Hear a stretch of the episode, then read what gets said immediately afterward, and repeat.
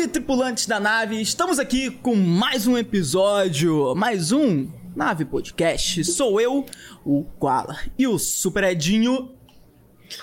Hoje, para batermos um papo com ela, que é o segredo por trás de muitos influencers, Val Rodrigues.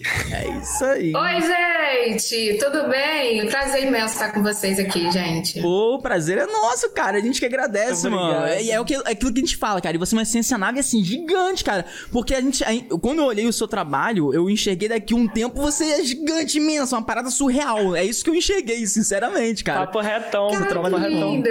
Cara, a gente trabalha para isso, né? A nossa ideia é realmente ser uma das melhores assessorias do Brasil. Essa é a nossa ideia. Ah, isso, a gente também, a gente tem esse objetivo. A gente é ser o pioneiro no podcast virtual, mas vamos ter o presencial também no futuro, né? A gente, nossa intenção é não limitar as fronteiras, né? Se alguém, tô lá na, sei lá, na China, como que eu vou ir até você? Não, relaxa, se não tiver como, a gente faz virtual, a nossa própria plataforma. Até porque hoje nós estamos utilizando também a nossa plataforma aqui, né? Da nave, que é nossa mesmo, a gente que desenvolveu, pessoal, é verdade isso. Inclusive, tá? Vamos dar uns avisos agora aqui, né, sobre isso também, né, Clara? Muito importante, antes da gente iniciar aqui, pessoal, se vocês todos, tripulantes, que já estão acostumados aqui, vocês sabem muito bem que o podcast é 100% virtual, como a gente sempre fala, e vocês sabem disso, né? Mas é bom lembrar, porque tudo depende exclusivamente da boa vontade das operadoras de internet de luz, e hoje, a princípio, também do tempo, né, do clima, porque tá ventando, chovendo e tá meio confuso isso, então pode ter algumas travadas, talvez caia, não sei, mas vamos torcer para que tudo flua bem. Caso dê algum problema muito maior, a gente pode remarcar um outro momento sem problema algum, mas só fiquem cientes disso, não é, Di? Mas sabe o que é bom, cara? Porque se você estiver vendo no YouTube e bugar alguma coisa, você vai na Twitch, exclamação ao vivo no chat e vice-versa, entendeu? Aproveita, se inscreve no nosso canal da Twitch, se inscreve no nosso canal do YouTube. É isso, lembrando também que você pode enviar uma perguntinha de áudio, de vídeo ou por escrito. Olha só que maravilha, cara. Cara, 0800. Eu tenho um desafio. Eu também tenho. Eu tenho um desafio. Também tenho. Sabe qual é? Eu quero ver a galera que é assessorada pela Val, os amigos da Val, mandarem uma pergunta de vídeo pra gente passar aqui 0800 aqui na Nave Podcast. Eu duvido. E, gente, a gente não tá cobrando as perguntinhas, porque a demanda é pequena ainda. Então, aproveita pra enviar, pode enviar de áudio, vídeo por escrita, aproveita pra enviar, beleza? É só você digitar aí, exclamação Nave no chat, vai aparecer um link, você clica no link e segue o procedimento dele. Lembrando, gente, por favor, para de mandar a pergunta depois que o podcast acaba. Não, é ao vivo, entendeu? A gente não tem como responder depois que tá offline, sacou? Então, manda quando você tá ouvindo ao vivo. Agora, não, putz, perdi. Então, acompanha a nave pra ficar por dentro, né? Depois, você não faz uma pergunta, você faz um elogio, uma sugestão, um comentário. Exatamente, entendeu? É, pô, não tem como. E nós temos um canal de cortes, Corte da Nave Oficial. Esse papo vai estar disponível lá em corte. Quem quiser pode fazer corte desse papo, mas tem que esperar a gente terminar e marcar a gente lá, senão... Isso, xalabalau, mano. Cara. É, senão xalabalau. Xalabalau, tem que esperar. Como é que é? Xalabalau. Não faço ideia. Eu invento várias palavras. É o vocabulário do Super Edinho. É, pô,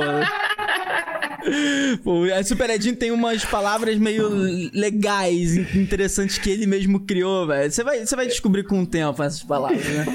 Mas é... já tô vendo meu povo aqui no chat já, ó. Aí, ó, show. Show de bola, show de bola.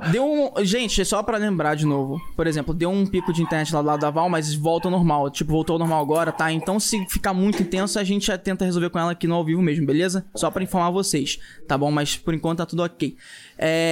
Cara, a gente tem até um regalito, mas a gente vai entregar... Um regalito! É um presente pra você, em homenagem ao seu trabalho, ao que você faz, mas a gente vai entregar ele... Jura? Durante o podcast, tá? Porque, durante o podcast. A gente ainda tá pra receber aí, a gente... Eu não sei, acho que a gente não recebeu. Eu noto, não recebeu alguma coisa, não, né?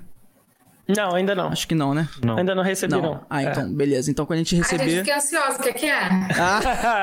Você vai descobrir, não é mesmo? Só para quem ficar aqui até a gente receber, né? Exatamente, pô. Exatamente. Val, cara, eu quero iniciar aqui... Falando pra você o seguinte, eu acho que é bom começar assim, porque a gente sempre fala isso em todos os episódios. Sabia que a gente tem medo de assessoria? Cara, Cara, eu queria muito entender por quê. Já começou assim? O que houve? Conta pra titia. Igual eu falo com meus assessorados. Conta pra titia o que é que houve. Cara, a gente... Eu não vou começar a cedir, porque eu acho que é um tema que já vai chamar a galera pra interesse. Legal, porque a gente tem medo, tá ligado? Porque assim, o Koala tem medo. Eu só respeito. Mas, pô, quem disse que eu... Não, eu respeito pra caralho. A questão é que eu respeito tanto que eu tenho medo, tá ligado? Eu sei, pô, tô gastando. Não, mas assim, por quê? O Edinho também tem um pouco de medo, né? Tem sim. É uma parada de, tipo não assim... Não é medo. É porque, assim, nem todas as pessoas fazem um trabalho igual o seu, entendeu? Tem muitos influencers bacanas aí. Gente, eu vou sair daqui com cliente já, tá ligado, né? Tem muito assessor aí que não faz um bom trabalho. Então, ele não passa uma situação assessorada. Na verdade, eu vou até melhorar essa questão que a gente tá falando, porque não é bem isso. Eu acho que o certo é que a gente acha... É porque é um ponto de vista nosso. A gente acha que eles não fazem um bom trabalho, a maioria das assessorias. E o Edinho tá falando que é real, que você tá fazendo um ótimo trabalho por vários motivos. O primeiro motivo é humildade. E eu acho, sei lá, às vezes eu sinto que isso falta nas assessorias, sabe qual é?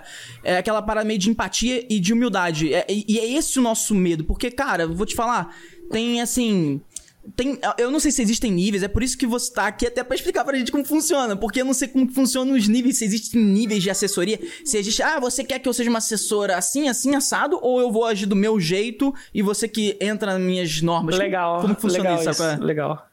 Não sei. Tá, vamos por parte, tá? Uhum.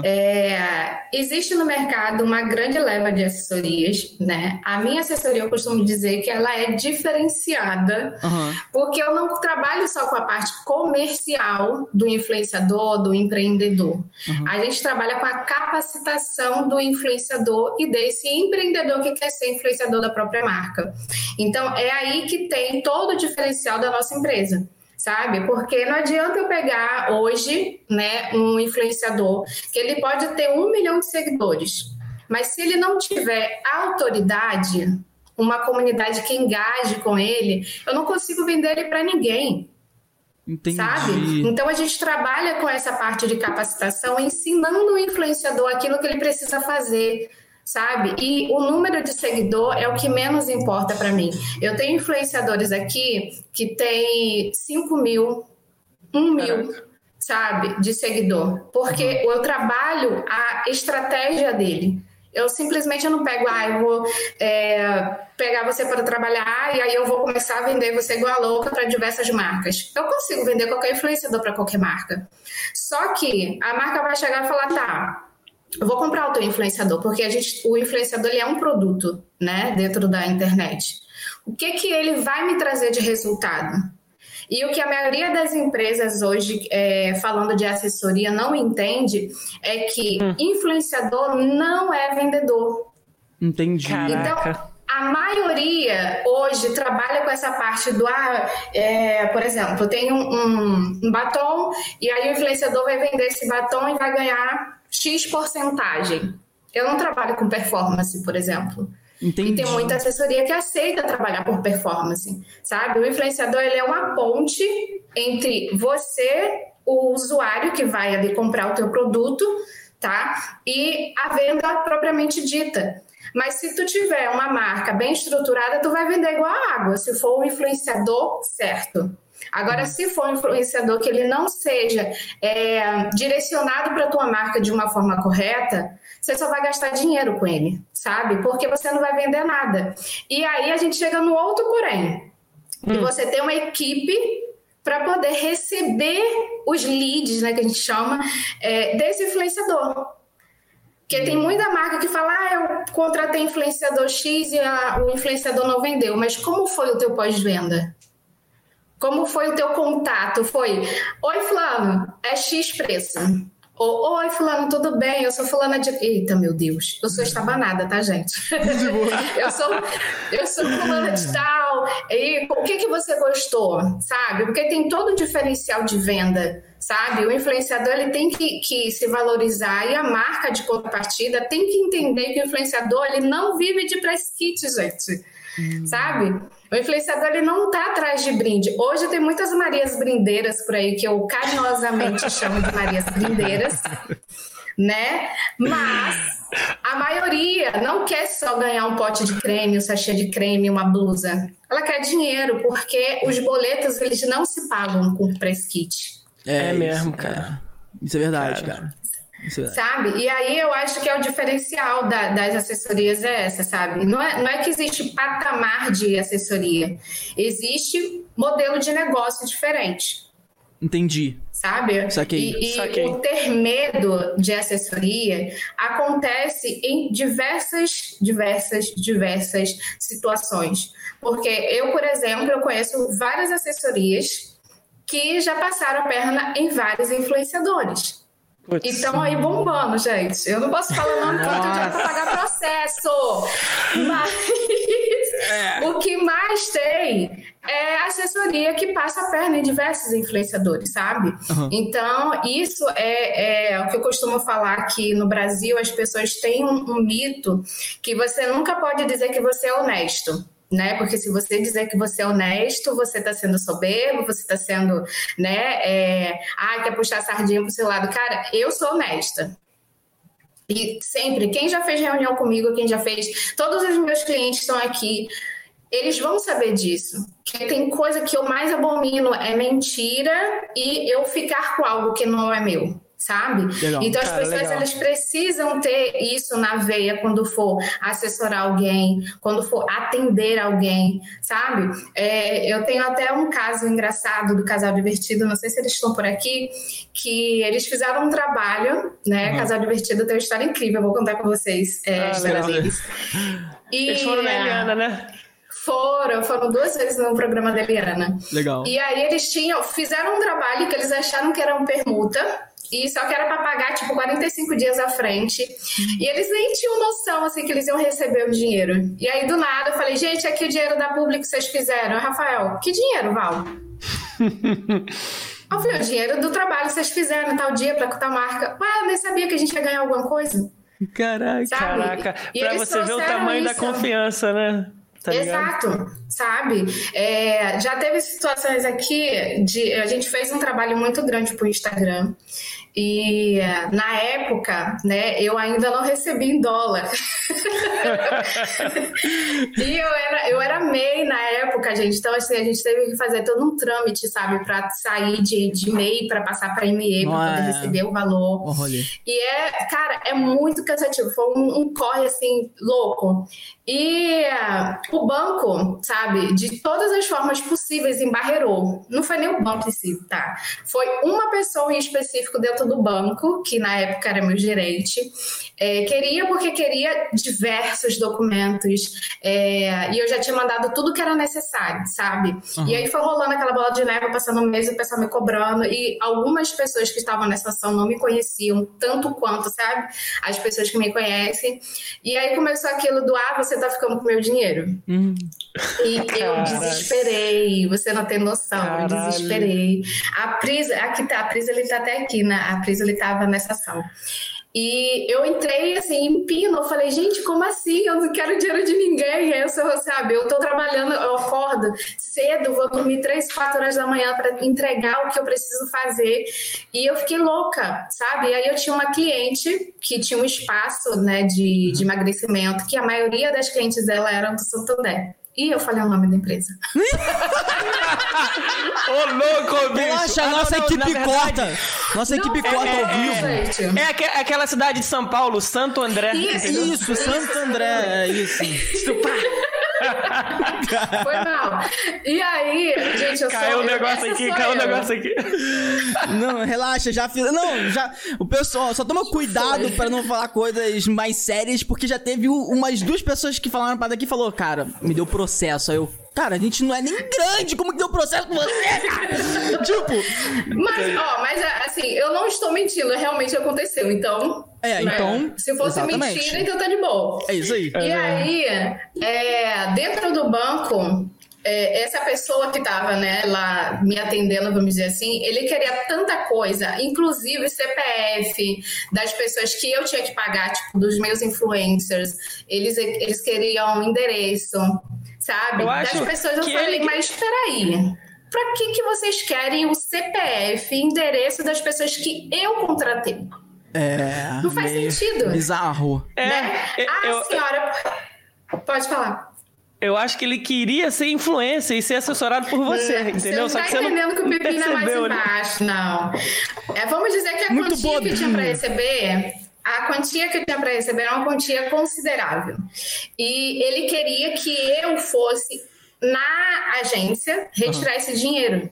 Sendo que hoje tudo é online. É, tudo. Para que eu tinha que ir até a empresa? É, né? É muito perigoso, né? Sabemos dos golpes que tem aí, saída de banco, pois, né? Não façam isso se você tiver um dinheiro bom para tirar do banco. Entendeu? E aí começou eu e meu esposo a pensar mil e uma formas de tirar esse dinheiro, e toda vez que eu cogitava, tipo assim, mas por que tem que ser presencial? Não, porque a senhora tem que assinar, que a senhora tem que fazer isso. Eu falei, mas cara, hoje tudo é online. O câmbio é online. Uhum. E aí uma das clientes da minha cliente fala assim, mas por que você tem que ir lá? Peraí que eu vou resolver isso. Isso, eu liguei pra minha cliente chorando. Eu chorava piosamente, de soluçar. E ela falava, Val, calma. Eu falei, não, porque estão dizendo que eu tô passando a perna nas pessoas, que eu não sou assim, que o dinheiro... Eu não tô com o dinheiro de ninguém. Caraca, tadinha, cara. Nossa, eu chorei. Gente, eu tenho esse áudio até hoje. E aí a Débora, um beijo, querida, maravilhosa, entrou no meio dessa história, e ela entrou com, tipo...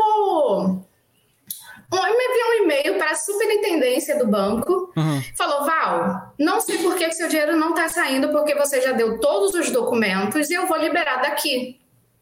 Então aí você fica naquela coisa, o porquê que eu tinha que ir lá? Caraca! Por que não resolveu antes, cara? Entendeu? E a partir daí foi que eu paguei todo mundo. Desse bolo que eu tinha, três clientes meus da agência que eu abri mão.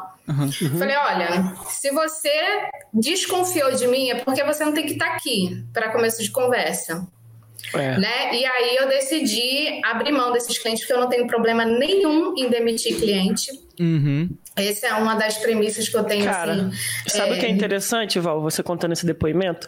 É porque, assim, você com você mesma é o mais importante do que o dinheiro, a sua índole, entendeu? Exato. Então, assim, eu achei isso do caralho, achei foda.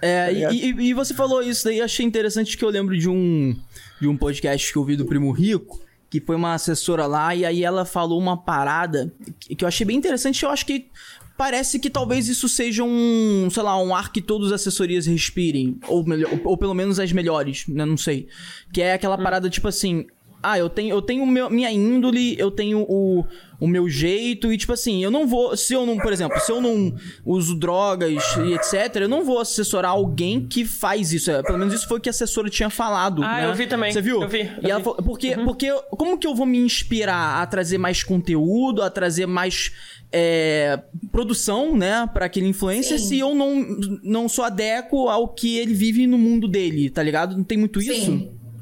Tem demais.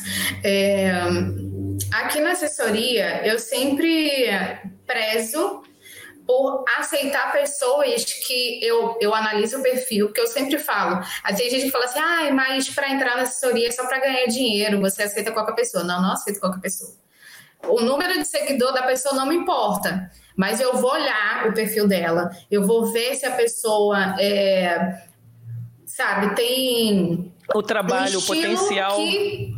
Exato, sabe? Porque assim, não é. Se eu ver uma pessoa que faz apologia a drogas, eu não vou aceitar também, sabe? Porque não é só sobre. Eu costumo falar que a rede social, gente, você que cria, sabe? Mas ela não é sua, ela não foi feita para você, para sua vida. O influenciador, ele tem uma responsabilidade na mão gritante.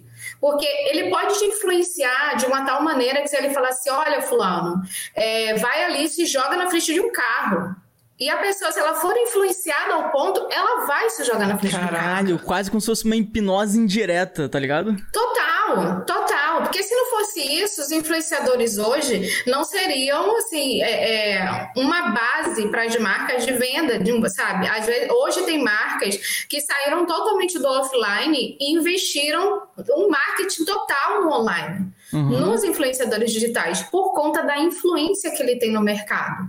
Então, se ele te influencia a fazer uma venda, por que ele não vai te influenciar na tua vida? Sabe? No geral. Vocês devem ter visto na internet o que mais rolou sobre a baleia azul. Vocês chegaram a ver sobre isso? Eu lembro dessa época. Essa época foi bem sad. Foi muito complicado. Aquele outro que era uma cara deformada, esqueci o nome agora, que era um boneco que aparecia para as crianças, né? Momo, isso, boa nota aí. Então, tudo isso é uma forma de me influenciar negativamente. Sabe? Então as pessoas, principalmente os influenciadores, as pessoas que entram nesse meio para influenciar, elas precisam entender dessa responsabilidade, sabe? E a assessoria, ela entra muito nisso também, de entender o que o influenciador está fazendo, porque assim, a gente não força o influenciador a fazer nada. Saquei. Né? A gente não pode forçar, sabe? Mas a gente está ali para dar um direcionamento, pelo menos no meu modelo de negócio. Quem está aqui me acompanhando, quem já me conhece, sabe que eu tenho um apelido de bruxa má. Por quê? Jura? A maioria aqui que está aqui no chat é meus influenciadores. Todo mundo sabe que às vezes, assim, quando eu mando áudio para eles, é para puxar o pé legal, sabe? Porque eles entendem que quanto mais eu puxo no pé, sabe? É porque eu quero a melhoria deles. Mas eu falo, olha, eu tô te dando isso daqui, mas você fica livre para fazer ou não. Entendi. A tua consciência, sabe? Concordo. A gente não tem como chegar e falar para o influenciador, faça isso. A rede social é dele, sabe? A autoridade dele. Aí cabe a ele fazer ou não. E cabe a mim olhar e falar, foi legal, não foi, sabe? Entendi. Aqui a gente tem uma metodologia de continuar assim com o influenciador, os 6 primeiros meses meio que dando direcionamento, mas observando muito. Então, se eu fecho um contrato com o influenciador, durante 6 meses ele não ouve o meu direcionamento, eu falo, gato, infelizmente, não tem como a gente continuar, entendeu? Beijo, me liga. Não, me liga não, me esquece mesmo. É nesse nível, gente. Não, mas vai muito sentido. Mas eu acho que você tá certa mesmo, porque, assim, quem não sabe qual caminho vai, acaba pegando qualquer um. E qualquer um, às vezes, não é o caminho certo, entendeu? Se você tem o caminho das pedras... qualquer mundo tá cheio, né? Entendeu? Exatamente. E eu acho que, você falando isso, pô, tá sendo muito bom essa conversa, cara. Tá muito gratificante. Já tem pouco tempo, já tá... Meu irmão, tá me fazendo muito bem, porque, assim, a gente... Sinceridade mesmo, só tiveram, acho que, de 60 convidados aí, eu acho que, dá pra contar na mão, acho que uns 6 que tinham assessoria, de vários outros que tinham, 6 assessoria realmente tratou a gente da forma que deveria.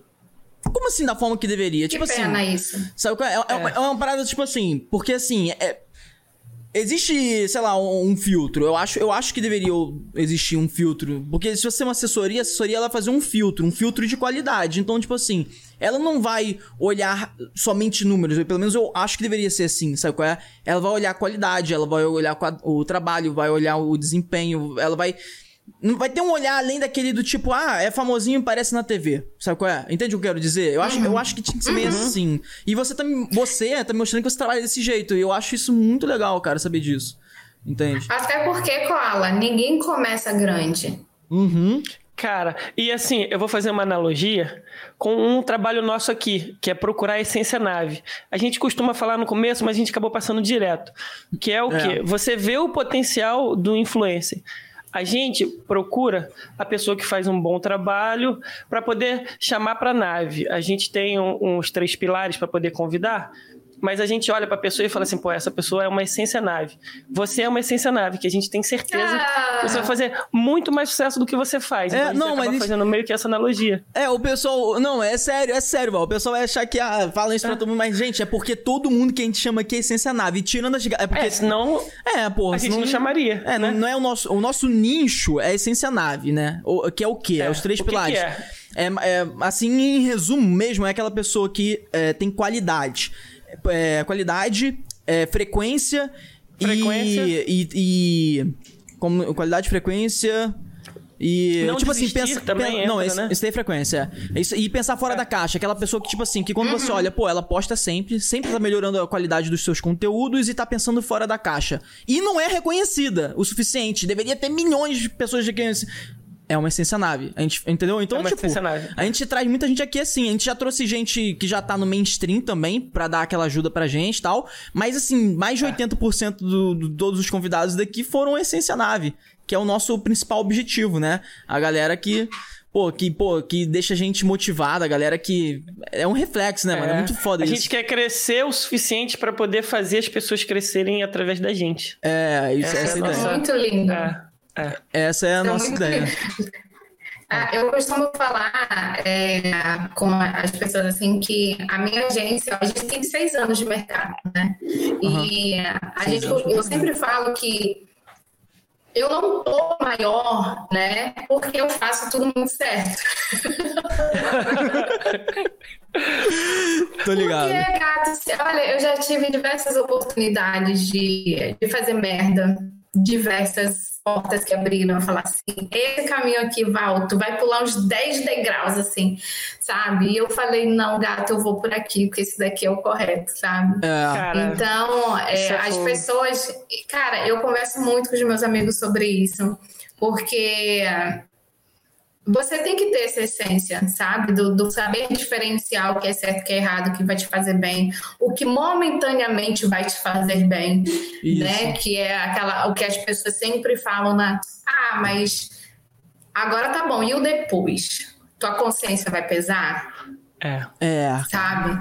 Eu gosto eu já não durmo muito bem. Então, se eu fazer merda, vai ser pior ainda, né? Porque eu sou uma pessoa muito criativa. Então, as pessoas criativas costumam não dormir bem porque a cabeça fica... Sou eu. Caraca, eu sempre pensei que eu tinha algum problema, ansiedade, qualquer coisa. Agora eu descobri que eu sou criativa. Mas você tem problema, Edinho.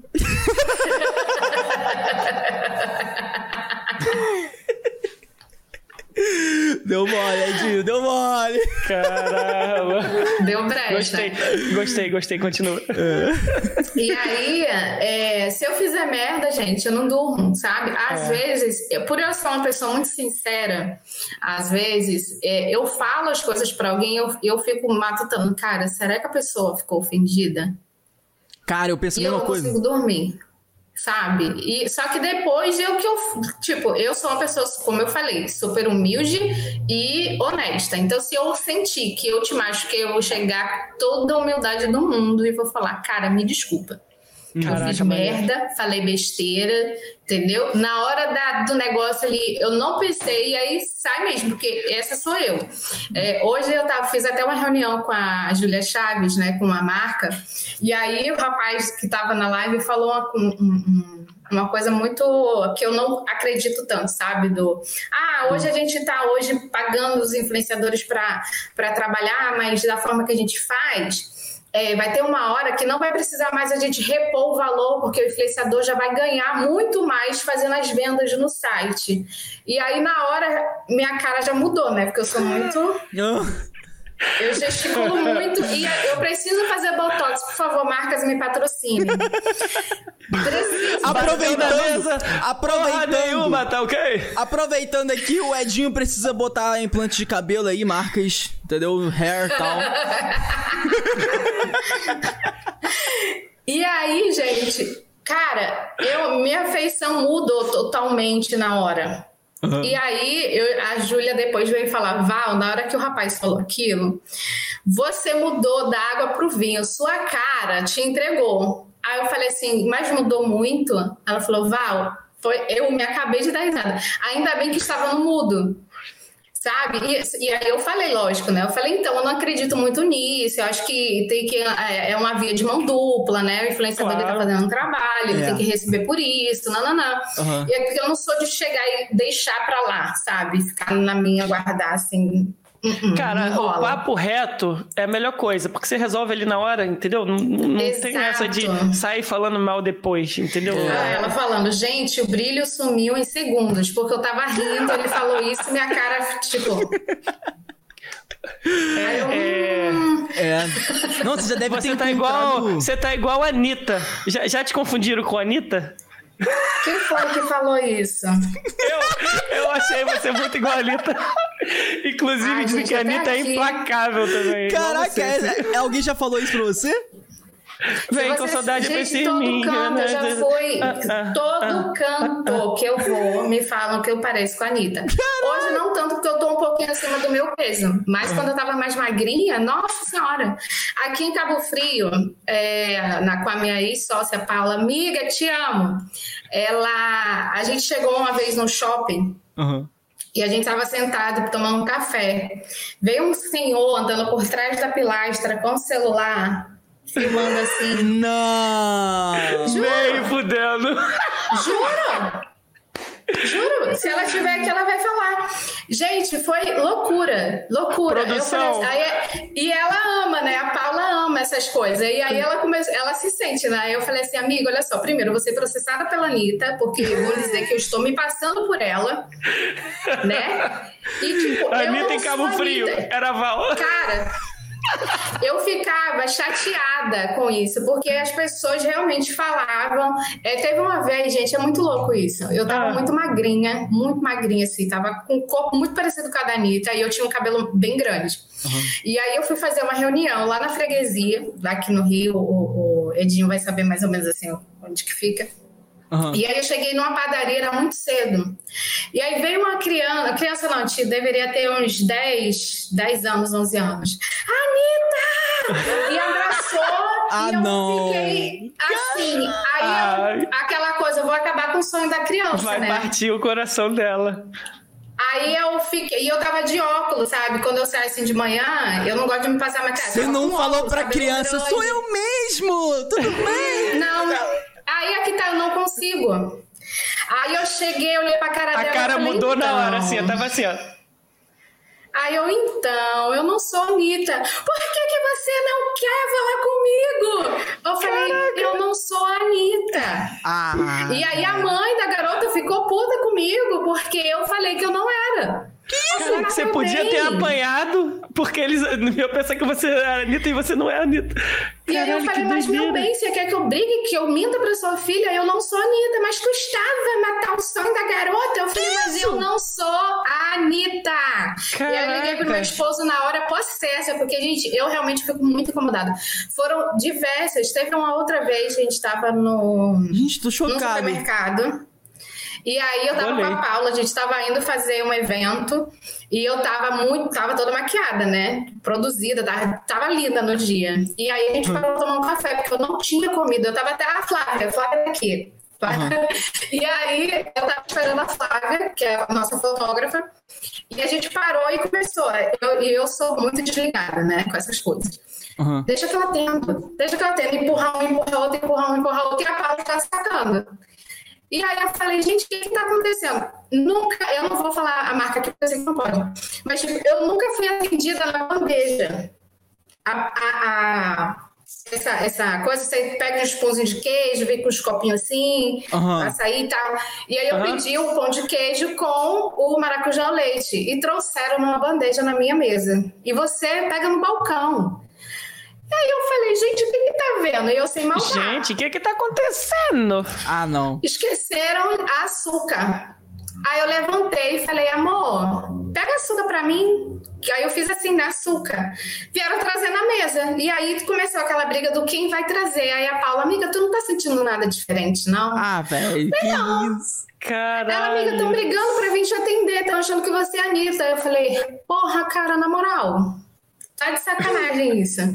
E aí foi que depois eles vieram falar comigo. E aí a Paula, gente, é a Anitta mesmo. Eu falei, garota, para com isso. A Paula é terrível.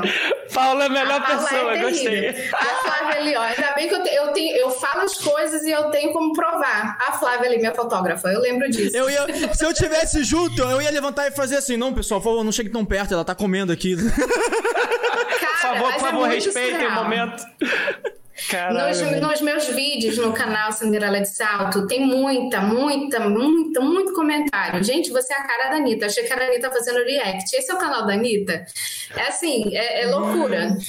Caraca, cara, que doideira. Mano, eu nunca imaginei que quando eu fosse dar uma zoada falando que você parece a Anitta, ia ter uma história tão profunda assim, cara. Tem várias referente à Anitta, tem várias. Eu falei, gente, eu queria ter só 5% do dinheiro dela. 5% também.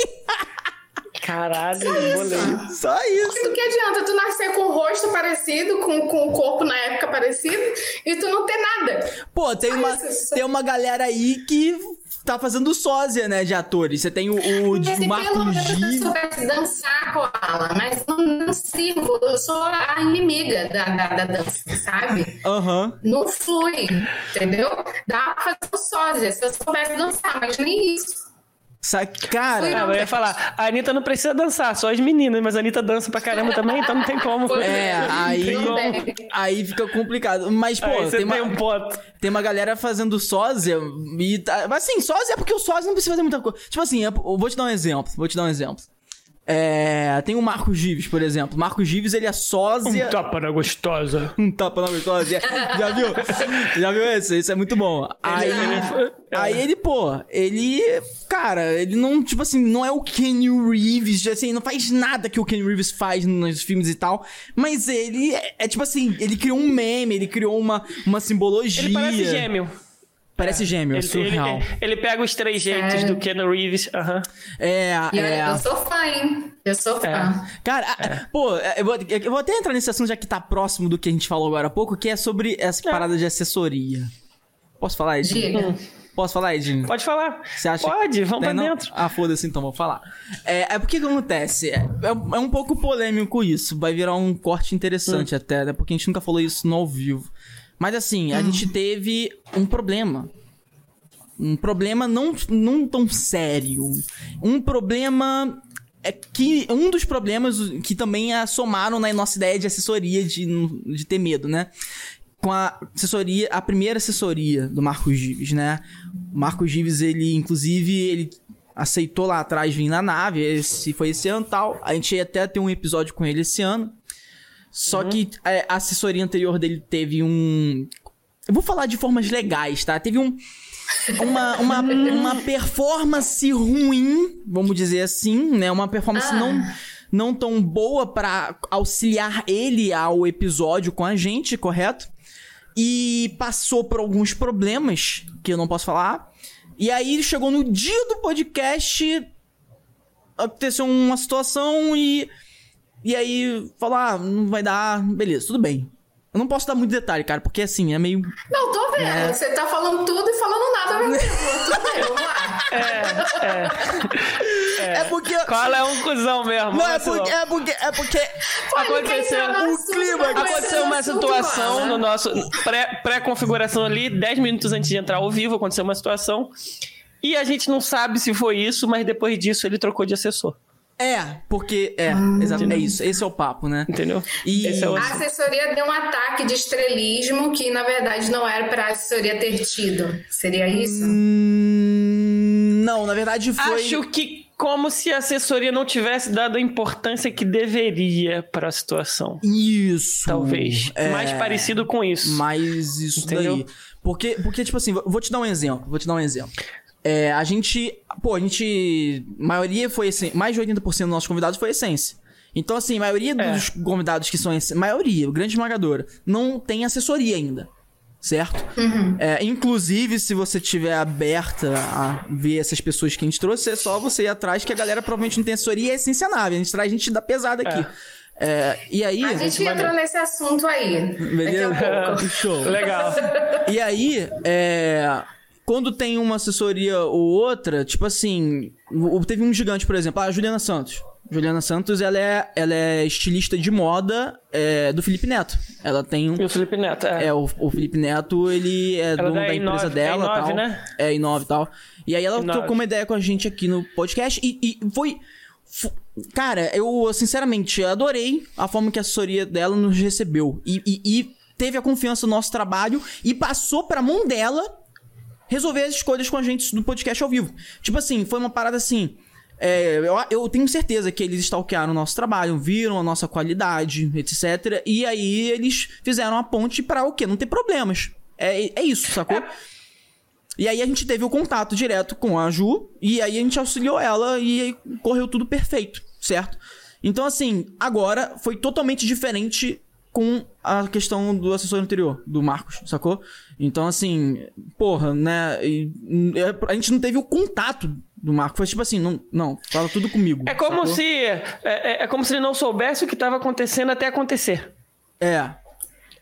Aí, assim, eu até entendo que o cara, às vezes, pô, não tava esperando aquilo, entendeu? Se não tá sabendo, na hora... Assim, a assessoria, ela tem por dever... Obrigada, cachorro! Sim, adoro. Isso acontece muito, gente. Vida de influenciador é uma merda. Cara, esse sorrisinho que você deu, o esquerdo, foi muito Anitta, cara. Na moral, cara... Ela é muito expressiva, mano. Eu tô até vendo os cortes. A Anitta veio no nosso podcast aí botar a minha foda. Clickbait, tá, gente? Clickbait. É porque você não sabe de uma situação que tem no final. Bota na certeza hashtag. Que você vai se surpreender com uma situação que tem no final do podcast. Bota nas hashtags lá do vídeo, Anitta, sócia da Anitta, tá? Ah, boa. Adoro hackear vídeo, gente, no YouTube, adoro. Perfeito. Mas vamos lá, vamos voltando aqui para coisa da assessoria.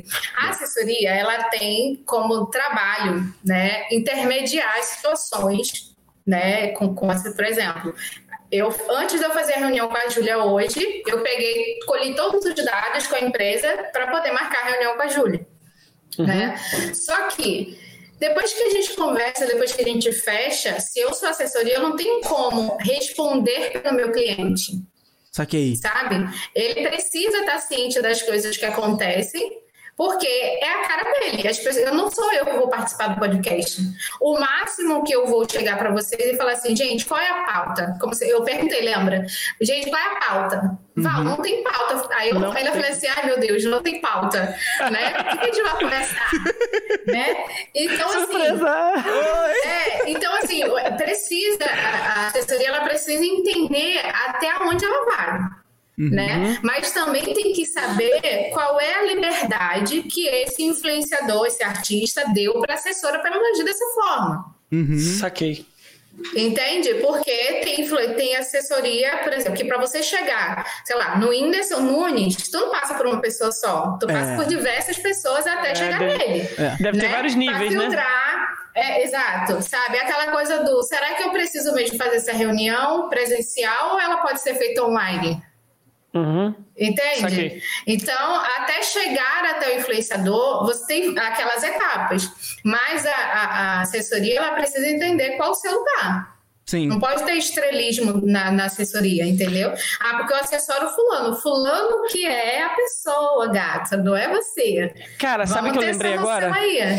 Até a nossa pré-config, até no dia... O assessor estava e a situação só aconteceu porque estávamos nós três aqui como pré-ao vivo e o assessor não estava acessando, não estava conseguindo acessar. Ou seja, só não fez porque o assessor queria estar ao vivo com a gente e não deveria, nesse caso, entendeu? Como assim? Peraí, recapitula. O assessor queria participar do podcast junto? É como se fosse isso. Né? Pelo que eu entendi, é isso. Ele queria estar ali junto do ao vivo. Ele criar uma rede social, gente. Esse é influenciador. Cara, eu acho que ele confundiu, inclusive, a função, né? Porque isso de repente... eu tô falando ali, né? Porque se o convidado é um influenciador, a assessora não tem que participar, a não ser que tenha uma pauta onde a assessora ali está no meio e que ela vai ser citada, alguma coisa assim, e aí ela entra no determinado momento. Ou então... Terminou, tchau, beijo. Ou então se destaque igual a Val e seja convidada para Nave Podcast e outros que ainda virão. É isso aí. Gente, mas isso é surreal, é loucura. Não, tem, isso por isso é loucura. Por isso que eu falei, o nosso medo, assim, sabe? E tipo, teve uma outras coisas, assim... que eu não posso citar nome, mas eu posso dar um exemplo. Tipo assim, a gente cria uma relação de amizade com todos aqui, né? Então, e aí... a gente às vezes percebe que o assessor, a assessora, ele... Eu tenho uma teoria aqui que eu venho formulando, né, a respeito disso, que é a parada do ticket dourado e ticket de prata, né? Tipo legal, assim, legal. É uma teoria interessante. Então, tipo assim... Peraí, Koala. Gente, manda pergunta pra mim, tá? Vocês que são me conhecidos, manda pergunta. Porque os meus aí tá acabando mandando pergunta. Eu quero ver pergunta de vocês e quero situações. Meus assessorados, contem situações. Eu quero não vale falar de Anitta. A gente não pode mais falar de Anitta. Anitta já tem o dinheiro dela, gente. Pelo amor de Deus. Não. E só fazer um ressalvo, galera. Olha só. Sobre a internet. A Val tá com um pouquinho de instabilidade lá, mas vai e volta. Se tiver muito problema pra vocês, vocês avisem aí que a gente resolve no pausa. A gente vai ter um intervalo mais pra frente, beleza? Que a gente consegue resolver. A gente tá com uma situação natureza, né, cara? Tá porque, muito, tá chovendo muito, então... hoje foi o dia, né? Hoje e ontem. Foram uns dias de vento e chuva e aquilo tudo, mas é só isso que a gente ia avisar. Agora esqueci o que eu ia falar. O que eu ia falar mesmo? Caraca. Você tava falando sobre uma situação que você não podia citar nomes. Ele ia falar de uma situação, quer dizer, eu falo então de um amigo meu que eu não posso citar nomes, que quer ser influencer de bigode. Pode? Só falar de bigode. Cara, existe nicho pra tudo. Sabe? O negócio é como você vai envolver as pessoas pra falar de bigode. Saquei. De repente as tiazinhas de 70, 80 vão te seguir, cara. Cara, você tá querendo dizer que bigode é old school, mano? Pô, qual foi? Bigode de mim, pô, que isso? O Stat tá ficando atual, já é? Pega a visão aí no mercado. Pô, filho, a moda faz isso, ela vai e volta. Inclusive, daqui a pouco eu vou lançar um bigodão contigo aí, tá ligado? Cara de Dom Juan. Não, eu quero ver quando você vai conseguir deixar inverter a barba. Acho que isso vai ser impossível, né? Porra, você tá mó vacilão hoje. Vou te ajudar, Dinho. Esse bigode, assim, tipo do Koala, me lembra muito Alexandre Pires no começo da carreira. Caralho! Sabe que era só tirou assim, viado. Porra, sai pra lá, se manca, vê se me esquece. Não é que tu vai, já tô com estresse. Ai, tirou a onda mesmo. Tá de bobeira, porra, Alexandre Pires tirou a Anitta. Porra, que moral aí, ó, tá de bobeira, foi. Porra, é isso aí, mano. Eu ia falar, de um exemplo que eu não posso dar nomes, citar nomes. Que é tipo assim, a gente tem uma pessoa, por exemplo, que é nosso parceiro aí, também veio convidado e tal. E aí, intimidade pura, pá. Um belo dia a gente virou e falou assim... Depois de um tempo, a gente falou... Cara, a gente quer fazer uma parada aqui... Assim... Mano, a gente... Beleza. Aquilo que a gente falou ontem com você. Esqueci o nome agora. De dar o boné? Não... isso. Tá. Isso. Fazer o press kit. Porque a gente falou pra ele... Cara, olha só, a gente quer fazer isso daqui, mano. E a gente falou pra ele... Cara, a gente super entende o seu trabalho assim, assado, mano, tal. Mas a intenção é a gente conseguir gerar alguma coisa pra conseguir te pagar em frente. Porque você sabe que a gente tá iniciando. Porque, realmente, né? E ele tem noção, né? Que ele sabe. Só que... Ele virou e falou... Cara, eu não posso fazer nada... Porque minha assessoria tá na frente. Você tem que falar com eles. Assim, e ele é nosso amigo. É uma parada meio assim... Pô, até amigo não pode conversar direito, sabe qual é? E Val, aí eu fiquei tipo... Dessa situação que ele tá falando aí... Ele parou de produzir conteúdo. Tem depois... 6 meses que ele não produz nada. Porque ele teve um rolê lá, mas... Cara, não fala mais nada, Edinho. Não fala mais nada, Edinho. Senão o pessoal vai acabar sabendo o que é, mano. Exato. Então, eu tenho situações... muito, assim, verídicas, meio fortes, né? Onde eu preciso, às vezes, tomar a frente de alguns influenciadores. Não é o caso de vocês, tá, gente? Porque os amigos forçam muito a barra do é meu amigo, faz, entendi, sabe? Saquei. E aí tem aquela diferença do quem é realmente amigo, e aí vai ser aquela troca, aquela coisa do trocar, né? É isso. Você entrou no ponto. O amigo tem a rede social privada, né? No caso, o amigo teria uma rede social privada. Cara, mas eu acho que quando a pessoa pega um público muito grande, uma fanbase, não tem como separar. Saquei. Não tem como. Saquei. É muito difícil, cara. É complicado. É uma situação complicada. Eu precisaria entender melhor no off para falar um pouco mais com vocês sobre isso. Mas há situações onde eu realmente chega e fala, sabe? É comigo. Ou então aí eu já deixo um texto pronto, salvo nas conversas salvas deles, né? Para eles enviarem, porque, cara, o Casal Divertido, por exemplo, eles são um casal super engajado na cidade deles. Uhum. Eu ouso dizer que são os melhores influenciadores de Dracena e região. Não Irado. Tem ninguém, pelo menos... Eu tenho um sistema, né, que eu lanço todos os influenciadores, eu faço uma pesquisa de mercado, né, e eu coloco todos os influenciadores da região e ninguém bate o engajamento deles. Cara, que irado. Só que no início... É muito surreal, gente. Só que no início, né, ninguém queria dar oportunidade, ninguém queria emprestar o arroba, né, ninguém queria fazer uma collab. E aí, quando eles deslancharam, todo mundo quer, entende? Okay. E aí, para eles, eu sempre falo assim, a assessora, ela serve para ser a pessoa ruim da relação. Então, se chega alguém que você não quer magoar, poxa, minha assessora não deixa. Eu sempre falo, bota a culpa em mim. Entendi. Sabe? Porque você não vai ficar com peso nas costas e nem vai sair como errado, né? Então, às vezes, o influenciador mesmo que não quer, só que ele não quer dizer pra você que não quer. Então, a culpada sempre vai ser a assessora. Principalmente, assim, eu sou muito mãezona, né? Então, se eu falo, gente, vocês não querem, pode falar que eu que não deixei. Né? E aí a assessora fica com aquela cara do bruxa má, sabe? Saquei. Faz todo sentido, inclusive. Faz todo sentido. É, porra. Eu não sei se no caso do Geraldinho...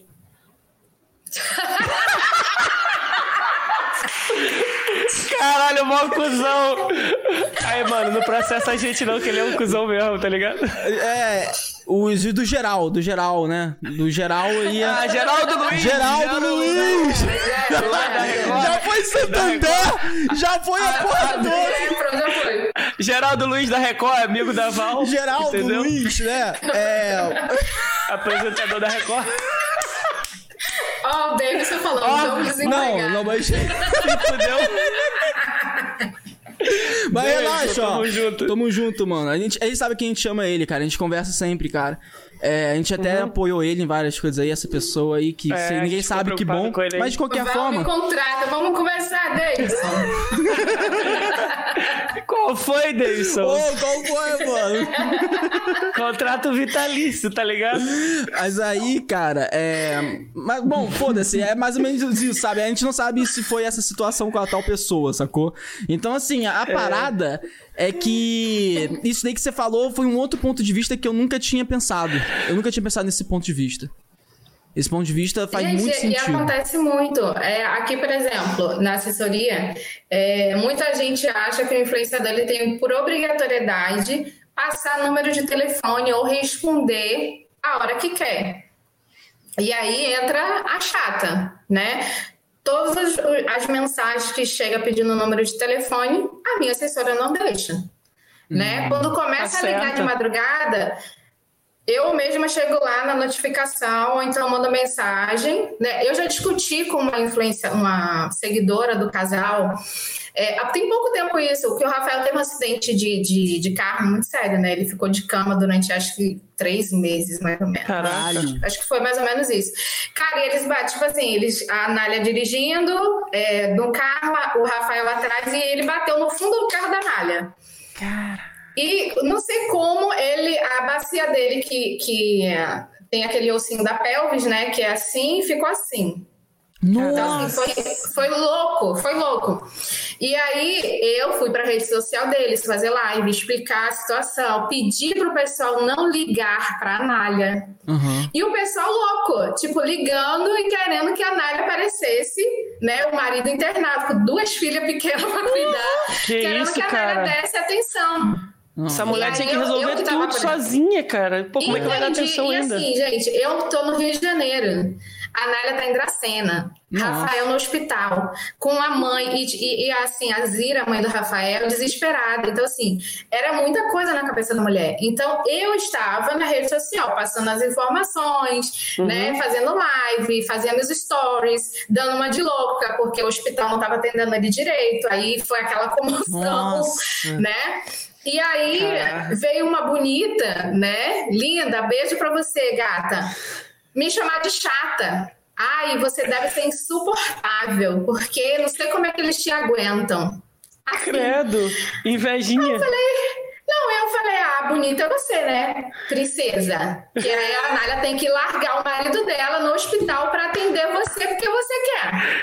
Caraca, gente. Caraca. Eu sou daquelas que trabalho com prints, né? Eu tenho provas. E aí eu fui, botei lá a cara da bonita nos stories. Eu falei, gente, vocês me acham chata? Eu não tô aqui pra agradar ninguém. Pra começo de conversa, porque eu não tô sendo paga pra vocês. Uhum. Né? O que eu tô aqui é fazendo o trabalho para os meus clientes. Se vocês não gostam de mim, maravilha. Vocês não têm que gostar de mim, vocês têm que gostar deles. Entendeu?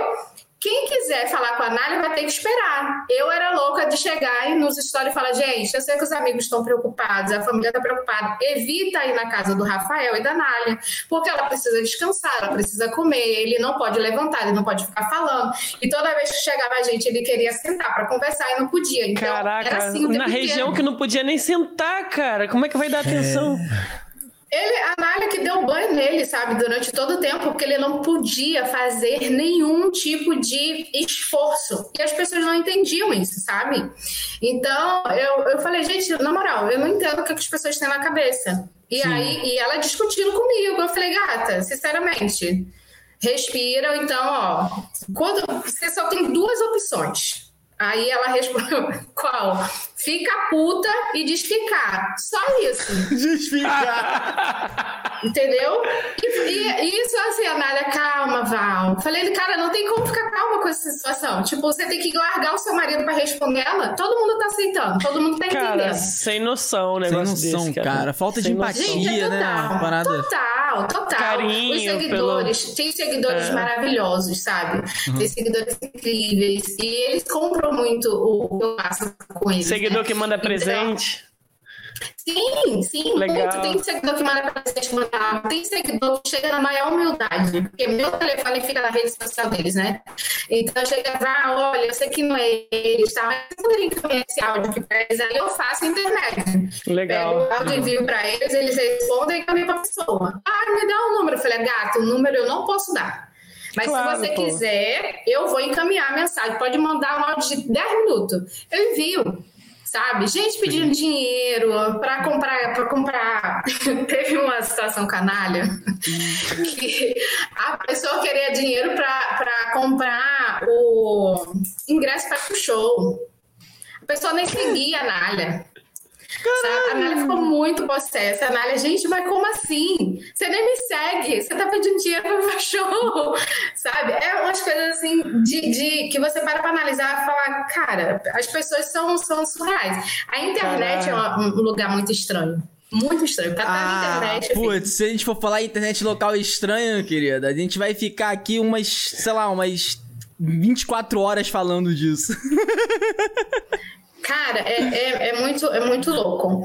É, mas como é que vocês começaram a ideia do podcast? Como é que vocês chegaram e, tipo... Ih, caraca, o reverse! Ô, louco, bicho! Ela botou um reverse aqui. Cara... É sério, porque assim... Pra você querer fazer um podcast, você tem que gostar muito de pessoas. Então, né? Vou te falar, a gente tava ficando, aí ele falou assim, Edinho, que tal a gente começar a identificar... Peraí, ficando como? Vamos entender isso daí para as pessoas, explicar isso de uma forma mais concreta, porque a internet, a gente fala umas coisas assim que a gente precisa explicar. A gente tava ficando... Bom, explica você, Koala. Tá, só para continuar o que ele falou, eu era o ativo.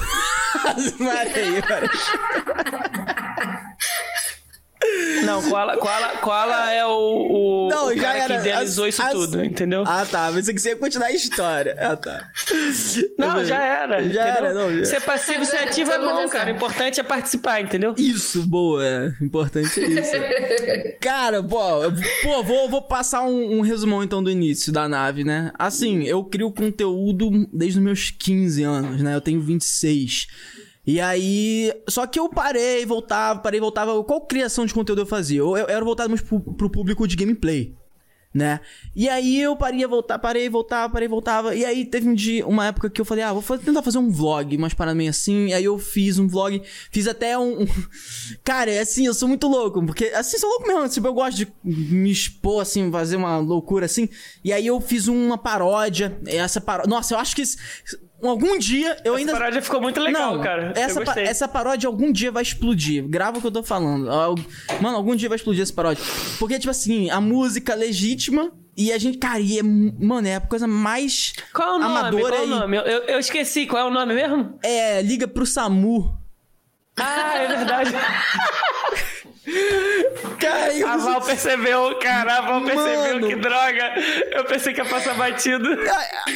Aí eu peguei assim, chamei uns amigos que estão, inclusive, até aqui trabalhando aqui em casa. E aí falei assim, pô, vamos gravar uma paródia. E, porra, quem tem amigo, o amigo aceita tudo, né? Bora. Sim. Mas não. É pra passar vergonha, tamo junto. Tamo junto, né? Tipo isso. E, assim, no nível assim, de a gente sair na rua olhando para... procurando bambu pra usar na paródia. Só pra você entender o... sobre você entender o nível. E aí, beleza. Eu lembro dessa música. Lembra, cara? E aí, o que acontece? O que acontece? A gente tava lá na rua procurando bambu pra gravar essa paródia. E a gente encontrou, né? Não tinha nem asfalto na rua ainda. Não tinha nem asfalto na rua. A gente encontrou e eu falei, cara, vamos lá. A paródia é essa música aqui, ó. Liga pro SAMU que ela tá passando mal de tanto levar bambu. Só que levar bambu de verdade. Por quê? Porque eu me vesti de mulher, botei uns bambus nas costas, e aí eu fingi que tava andando na rua, tá ligado? E cansado pra caraca, caí no chão. E aí daqui a pouco chega meu amigo, o que houve? Você tá passando bem? Você tá passando bem? Aí eu, não, tá vendo que eu tô passando mal? E aí ele, eu vou ligar pro SAMU, liga pro SAMU. E aí chega um outro amigo e fala assim, liga pro SAMU. Aí ele, liga pro SAMU, liga pro SAMU. Aí liga pro SAMU, liga pro SAMU. E aí começa a música, liga pro SAMU, que ela tá passando mal de tanto levar bambu. Resgatem isso, cara. Resgatem. Davidson, faça a situação dessa parada, por favor. Faça isso acontecer, Davidson. Gente, subam a hashtag. Cara, por favor. Foi sensacional. Eu vou te mandar depois o vídeo pra você ver. Tá lá no meu canal, o Koala. E aí, beleza. Só que aí fui adaptando, continuei com o gameplay. E aí eu falei, cara, quer saber de uma coisa? Eu vou... Tutorial também. Aí eu vou fazer tutorial. Vou fazer tutorial pra criadores de conteúdo. Porque um monte de gente tava vendo... Porque, tipo assim, eu comecei a ir atrás de fazer produção boa, de live boa. E aí eu fui descobrindo um monte de coisa. Eu sou uma pessoa curiosa, tá ligado? Então eu gosto de ir atrás, né? Eu gosto de desenvolver, fazer coisa diferente. E aí, beleza. E aí, a galera começou a mandar assim pra mim no meu direct, né? Até nos meus comentários dos meus vídeos, na minha live. Pô, você me ensina a fazer isso assado? Como que eu faço aquilo assado? Como que eu faço isso daqui? E aí eu falei, pô, já sei, vou ajudar essa galera. Vou criar um vídeo tutorial, claro, vou ajudar, né, o pessoal. E eu fui criando os vídeos tutorial. E aí foi dando bom e tal. Criei até vídeo tutorial ensinando como fazer um podcast virtual, essas coisas. Aí, beleza. Muito legal. E aí eu, pô... Só que aí eu comecei a ficar inconformado porque... Eu comecei a acompanhar podcast e nesse caminho de criação de conteúdo eu comecei a conhecer muita gente, muito criador de conteúdo que tinha um trabalho incrível, assim, do cacete, seja de gameplay, seja de Diogo Defante, lá no iníciozão, tô falando de Diogo Defante no iníciozão mesmo, daquele, tipo assim, tinha só 10 mil seguidores, pra você ter uma noção. Sim, eu falava com o Diogo Defante. E ele esqueceu de mim. Cusão, mas eu ainda gosto de você, né? Diogo. Ele tem sentimentos, Val. Ele tem sentimentos. Aí. Tô vendo. Aí, eu ainda gosto de você, cara, mas você é um cuzão. Tô vendo uma lágrima lá no cantinho. Sério, ele chora mesmo. Ele chora mesmo. Aí, beleza. Aí eu peguei e falei, cara. Engraçado. Eu tô vendo muito podcast, mas esse podcast só chama gente mainstream. Que é o quê? A galera que já é grande, a galera que já é famosa, a galera que já vive daquilo, né? Só... Porra, e por que a galera não vai atrás da galera outstream? Aquela galera que tem um trabalho, tem um conteúdo foda, mas que não tem a equivalente visibilidade, incrível, né? Tem um potencial incrível, mas não tem equivalente visibilidade. E às vezes a pessoa tá há 6 anos... com um conteúdo do cacete. Uhum.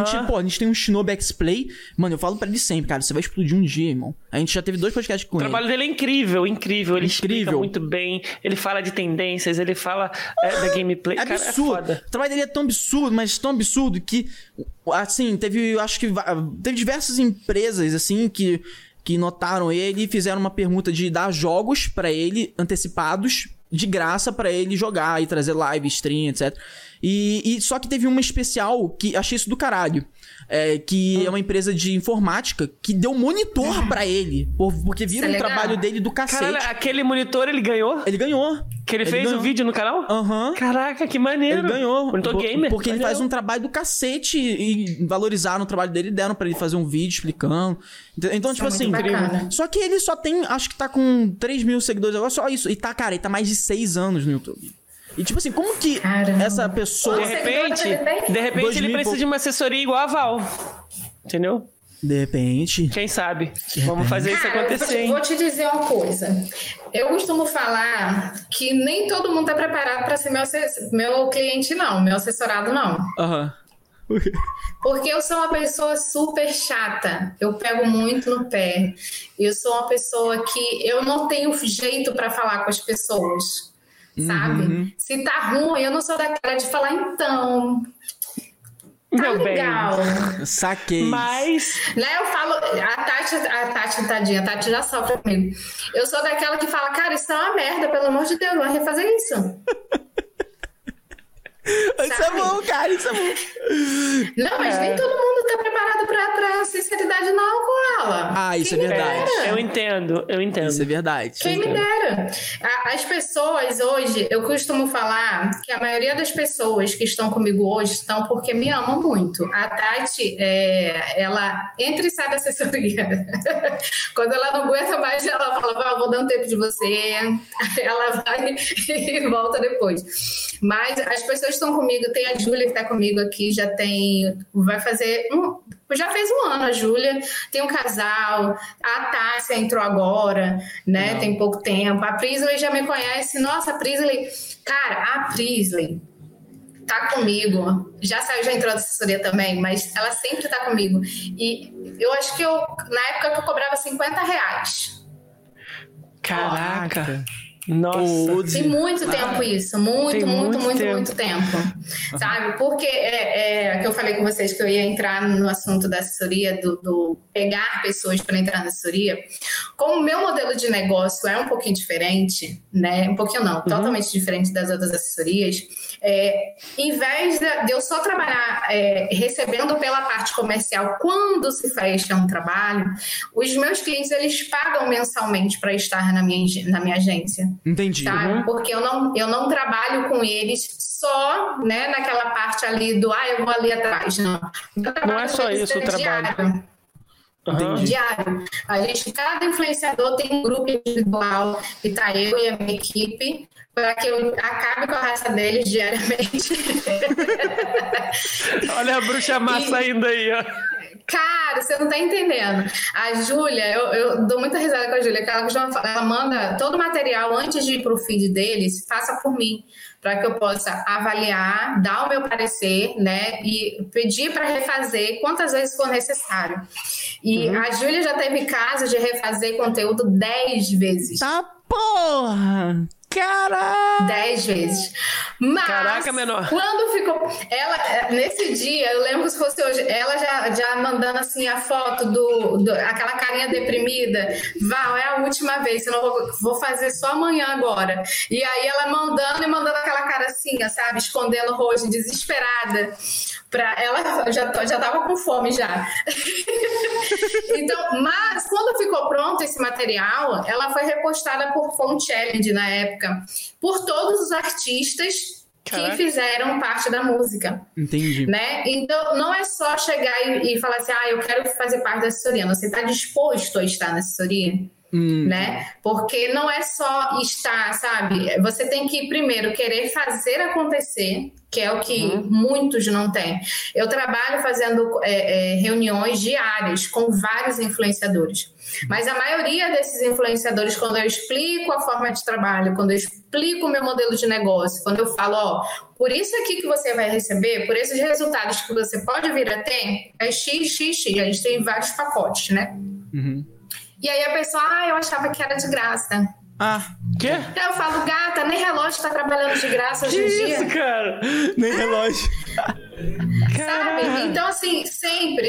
E eu sou uma pessoa, gente, que eu consigo olhar pra pessoa e ver realmente se ela tem jeito pra coisa. Entendi. Sabe? E eu sou muito transparente de falar assim, olha, eu acho... que agora é ruim. Casal Divertido, por exemplo. Gente, a minha história com o Casal Divertido é uma coisa de louco, assim.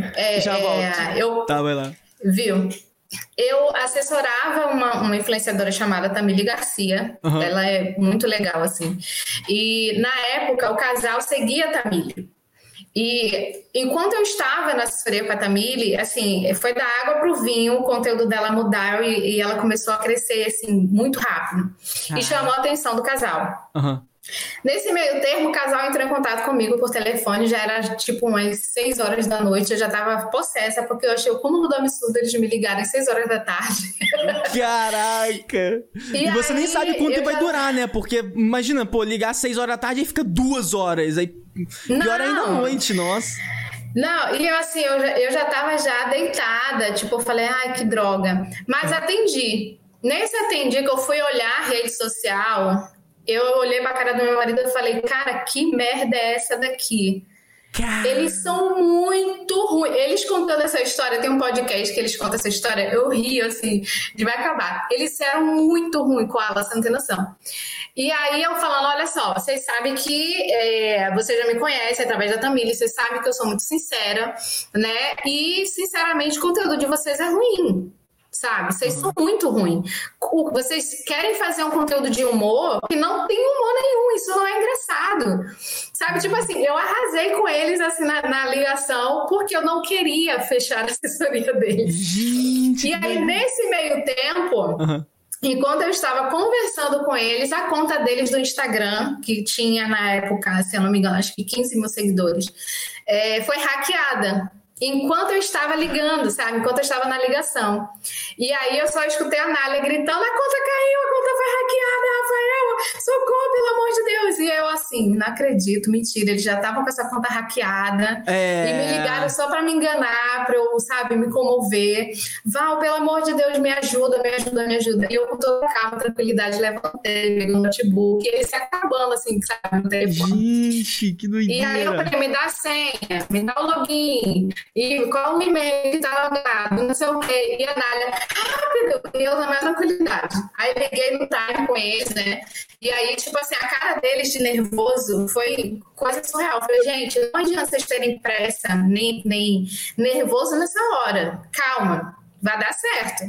E aí, enquanto eles estavam lá se acabando, eu consegui recuperar a conta deles. Nossa, na ligação. Nossa, cara, que isso. E assim, aí o Rafael, não tem como, Val. Você tem que ser minha assessora, foi sinal de Deus. Não, cara, eu preciso de você na vida. Eu falei pra... Eu nunca quis uma assessoria, mas quando eu vi que você assessorava a Tamile, eu falei pra ela, tem que ser ela e tal. Uhum. E aí eu olhei pra cara do Adriano, né? Adriano falou assim, cara, dá uma chance, eles estão pedindo tanto. Eu falei, cara, mas eles são muito ruins. E tipo assim, ele aqui, ó. ouvindo amassado. E eu falando com minha esposa, eu falo, cara, mas eles são muito ruins, cara. Olha isso, Adriano. E eu mostrei. O vídeo que eu vi, que eu achei assim incômodo, foi do Rafael com um short. Que ele botou o short assim embaixo do peito, sabe? E ficava dançando, porque o Rafael é o inimigo da dança. Se eu sou inimigo da dança, o Rafael é um triplo. Tipo, eu falei, gente, isso aquela não é música, engraçado. O Conto de Fadas, tá ligado? Cara, você não tem noção. Se tu abrir, eu vou tentar achar essa... Até hoje, eu nem preciso ir muito longe, não. Até hoje, eles são... O Rafael pra dança é uma negação. E aí, eu falei assim, olha só. Eu vou dar uma chance pra vocês... Tá? Gente, eu não tô aumentando, eu falei realmente assim. Olha, não tô... assim, eu particularmente, o Edinho, ele não é ruim, ele tem um passinho dele que é muito divertido, inclusive todo mundo ri. Pô, muito legal. Um dia, quando depois a gente tiver no presencial, quando a gente fizer a Nave 51 no seu evento, a gente vai lançar essa dancinha. Ai, meu Deus. Uhum. Entendeu? Vai ser legal. Incrível. O Edinho foi. Não, a Val tá contando aqui, Edinho. Eu tô ficando até com medo de perguntar pra ela se ela acha o nosso conteúdo bom. Não, deixa eu perguntar a última pergunta pra galera ficar aqui até lá. Deixa eu complementar, senão eu não vou esquecer. Vai. E aí, o Adriano me convenceu, né, a pegar a assessoria dele. Só que eu falei, olha, eu vou fechar um contrato com vocês durante 6 meses. Se em 6 meses vocês não me escutarem, eu não vou continuar. E aí continuamos, né? Uhum. Fizemos o contrato, tudo, nananã. Cara, a primeira reunião deles, a Nália ficava assim, ó.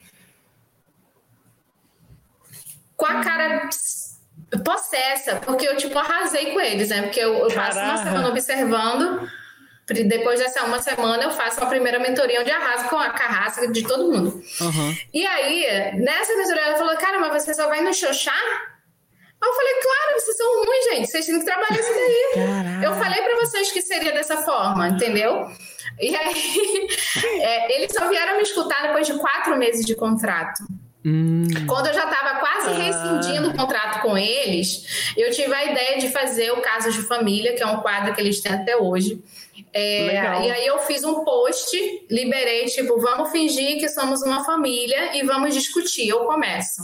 E aí eu fiz comecei uma treta e o pessoal tinha que continuar essa treta nos comentários. Entendi. Marcando outras pessoas. Legal, cara, foi uma loucura. Foi uma loucura. A partir desse momento, num domingo, eles fizeram eles brigaram, porque eles brigam e trazem a briga real, assim, pros stories. E aí fizeram Casos de Família, pegaram uma imagem, botaram a cara da apresentadora, aquele fundinho do Caso de Família, e o porquê que eles estavam brigando. Uhum. E, cara, nesse dia, só por conta desse quadro, eles receberam 5 mil seguidores.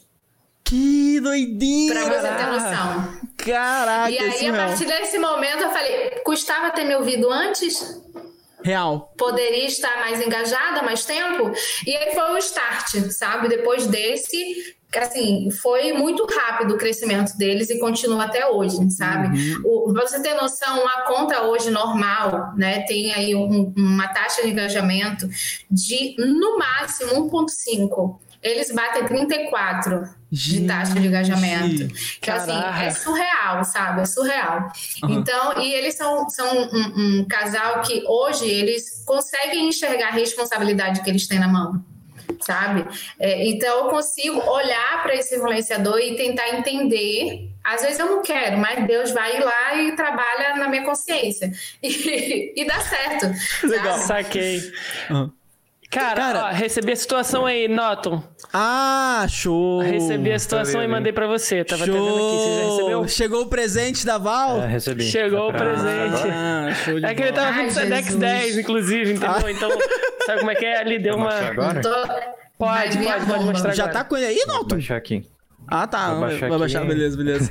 Legal. Inclusive, você que tá vendo a gente, ó, aproveita, segue a gente no Instagram, que a gente bota vários reels lá. Mais importante ainda, Edinho, galera, presta atenção, na descrição tá todas as redes sociais da Val, da nossa convidada estrela de hoje, beleza? Então dá uma olhada na descrição, onde quer que você esteja vendo e ouvindo. A gente lembrando que a gente também disponibiliza em todas as principais plataformas de áudio, cara, Spotify, Amazon Music, Deezer, Apple Music, Google Podcast, mais o que, Edinho? Não tem mais. Enfim. Twitch. Não, YouTube, Twitch é vídeo. Instagram, Twitter, tudo. Não, tô falando. Estamos em todas as redes sociais com o mesmo nome. Isso. Entendeu? Exatamente. Nave Podcast. Cara, agora. Depois... Ela falou desse assunto, agora eu quero saber. Eu falei que tava com medo, mas eu tô curioso. Tá pronto aqui, ó. Ah, tá pronto? Eu pergunto agora ou depois? Não, vamos mostrar pra ela, que ela já tá esperando desde que começou. Tá bom, bora. E tal. Bota aí pra jogo, vamos mostrar aí, ó. Então, Val, é o seguinte, a gente tem um parceiro ilustrador aí, que tá com a gente, né? Que é o CanetoCast, e a gente pediu pra ele fazer uma ilustração em homenagem a você, ao seu trabalho. Ai, meu Deus. E aí ele fez uma ilustração aí, ó. Vai aparecer aí na tela pra você e pra todo mundo que tá nos assistindo aí. Bota aí. Ai, que bonitinho! Ai, que da hora, cara. Sensacional. Que da hora, cara. Cara, sensacional. Você tá fazendo uma live ali, entendeu? No computador, maneiro. Nossa, irado, cara. Vários likes. Pô, maneiro, CanetoCast. Muito lindo, muito lindo, muito lindo. Eu sou suspeita porque eu amo ilustração. Eu trabalhei muito tempo, gente, fazendo ilustração. Ah, é interessante. Sério, cara? Né? Como assim? Não, tem muito papo pra gente falar, cara. Primeiro, antes da gente ir pra uns outros papos, eu quero falar sobre... É a questão de você ter visto o nosso conteúdo, porque você falou que analisa tal, e dá uma olhada, etc. Com certeza você olhou o nosso trabalho. O que você tem a dizer? Cara, pode jogar na cara. Se você achar que o Edinho tá muito careca cegando a gente, pode falar, entendeu? Pode falar o que você quiser. Eu até botei o boné pra não brilhar muito. O nosso conteúdo, você bateu o olho, bate peito, você falou o quê? É uma merda! Não, meu... Gente, caiu o que aí? Ué, caiu é uma merda! Eu bati uma merda, pô! Olha, o perfil de vocês, gente, eu achei interessante pelo fato de vocês trabalharem a marca, né? Mas eu acho que falta uma humanização da parte de vocês. Concordo perfil, plenamente, sabe? É isso que a gente tinha pensado, inclusive. Era isso que a gente tinha. Seríssimo. A gente tá cheio. Cara, a gente tá com conteúdo pra cacete pra editar e postar. Humano, como assim? Deixa eu ver se eu entendi. Exemplo, eu e Edinho fomos num barbeiro que, inclusive, ele foi um convidado na nave porque ele é uma essência. E a gente foi na barbearia dele e filmou. A gente filmou uma interação com ele lá divertida e tal. Não postamos ainda. A gente gravou um vlog quando a gente foi lá lá em São Paulo, né? Cobriu o evento. Um vlog entre a gente, assim, tipo assim, não foi o vídeo pra edição, foi um vlog mesmo. A gente, vamos postar no Insta da nave. Interno, assim. Não postamos ainda, sabe? Essas coisas que você tá falando, essa humanização. Então. Isso. Foi isso mesmo. Porque, assim, por mais que seja um perfil de podcast, né? E a estrela, vamos dizer assim, aos convidados de vocês. Uma parada as pessoas, elas precisam se apaixonar por quem tá fazendo o trabalho do podcast. Okay. Uhum. Entende? E aí, quando vocês trabalham o perfil para ser referência, não é só a logo que tem que aparecer. As pessoas, elas precisam saber identificar quem está por trás do Nave Podcast. Então, por exemplo, uma saída de vocês, uma ida num bar, né? Foto da galera, fazer um post falando, apresentando essa galera, né? Quem que está por trás. Legal, né? Eu acho que seria super interessante. De vez em quando, né? Vocês também colocarem depoimentos de quem apareceu, não só trechos, sabe? De quem faz o podcast, mas trazer, de uma certa forma, as pessoas para dentro da vida da nave, sabe? Entendi. E, assim, eu amei a ideia... Desculpa, fala. Não, um social media, assim, entre aspas, muito entre aspas. Não. Porque, assim, o que é o social media? É uma pessoa que vai ficar responsável pela tua rede social, fazendo as publicações, fazendo estratégia e tudo mais, né?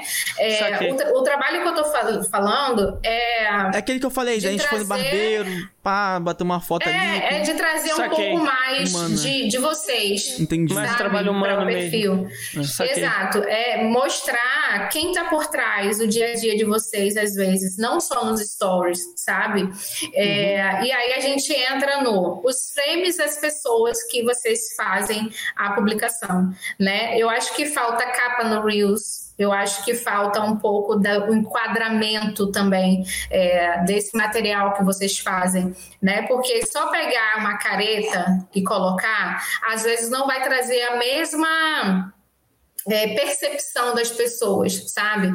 Que você pegar realmente, entender aonde você vai colocar o texto e botar no quadradinho certinho, né? Para poder realmente a pessoa olhar e falar assim, nossa, me interessei por isso daqui, né? Porque não é só a headline que vai chamar a atenção. Deu pra entender mais ou menos? Inclusive então, isso que você falou fez muito sentido, por quê? Porque a gente... A gente já usou capa no passado. Já. Porque, o que acontece? É porque a gente... É aquela história, né, Val? A gente não vive da nave, né? Então, assim, a gente tem... Eu e o Edinho temos outros 3 trabalhos fora da nave. Então, tipo... Aí, o que acontece é, quando você falou isso daí, a gente tem uma estratégia interna que, tipo assim, a gente tenta otimizar o máximo possível o nosso tempo. E aí, a gente fala, segunda-feira a gente tem reunião pra discutir isso, aquilo. E aí, segunda-feira é o dia que eu e o Edinho nos reunimos para decidir as preliminares de, tipo, se a gente vai avançar numa qualidade de algum ponto, ou se a gente vai atrás de anunciante, se a gente vai melhorar alguma coisa no nosso conteúdo. E aí a gente vai fazer um teste. Então, lá no iniciozão, a gente começou a botar thumb nos vídeos. Nos vídeos verticais, né? Inclusive no TikTok. E aí a gente tava tendo uma dificuldade em conseguir um frame bom do convidado pela questão de que às vezes o convidado tá numa situação... A gente não tinha nossa própria plataforma igual a gente tem hoje. Então a gente tem uma liberdade. A nossa plataforma, você tá com um frame bonito, você tá...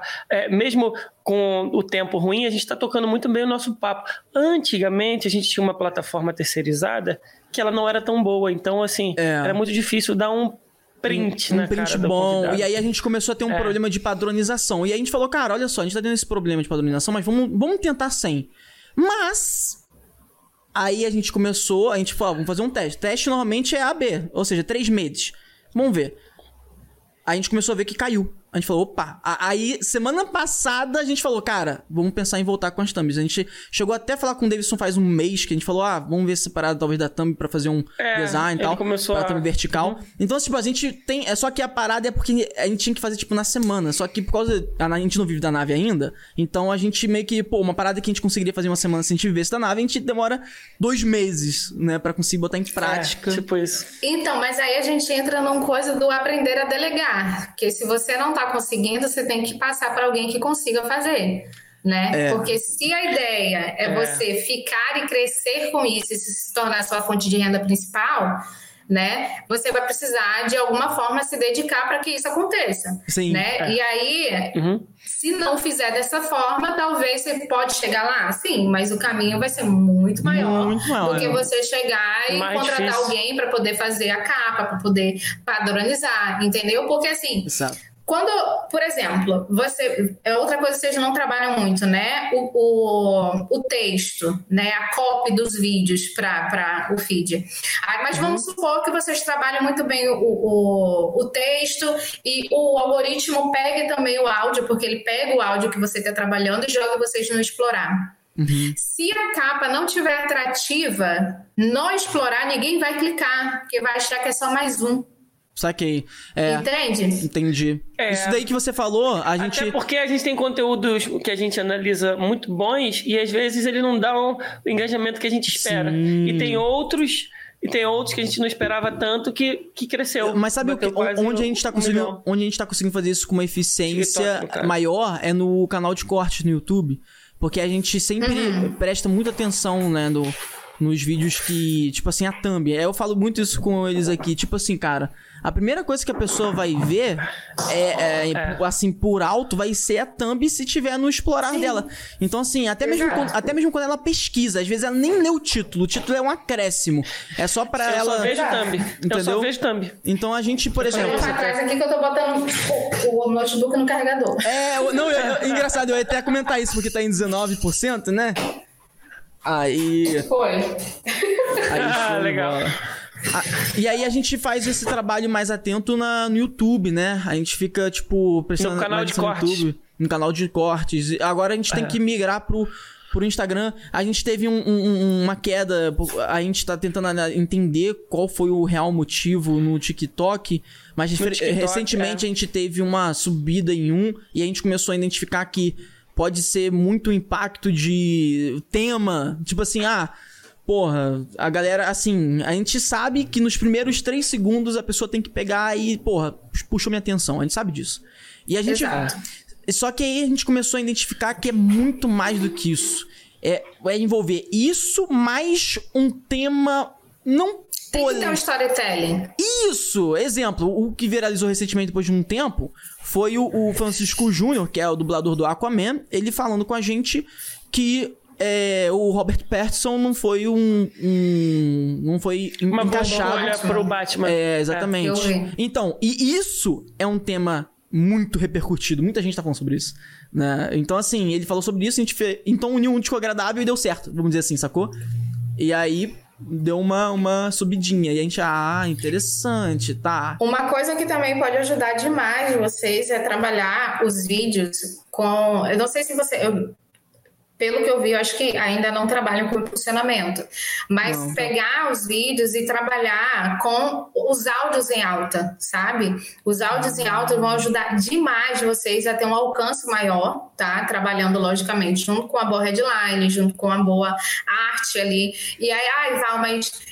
o áudio é nosso. Beleza, o áudio vai continuar sendo de vocês, né? Porque o som de vocês vai sair. É só vocês subirem, escolher uma música bacana, né? Botar lá para usar esse áudio.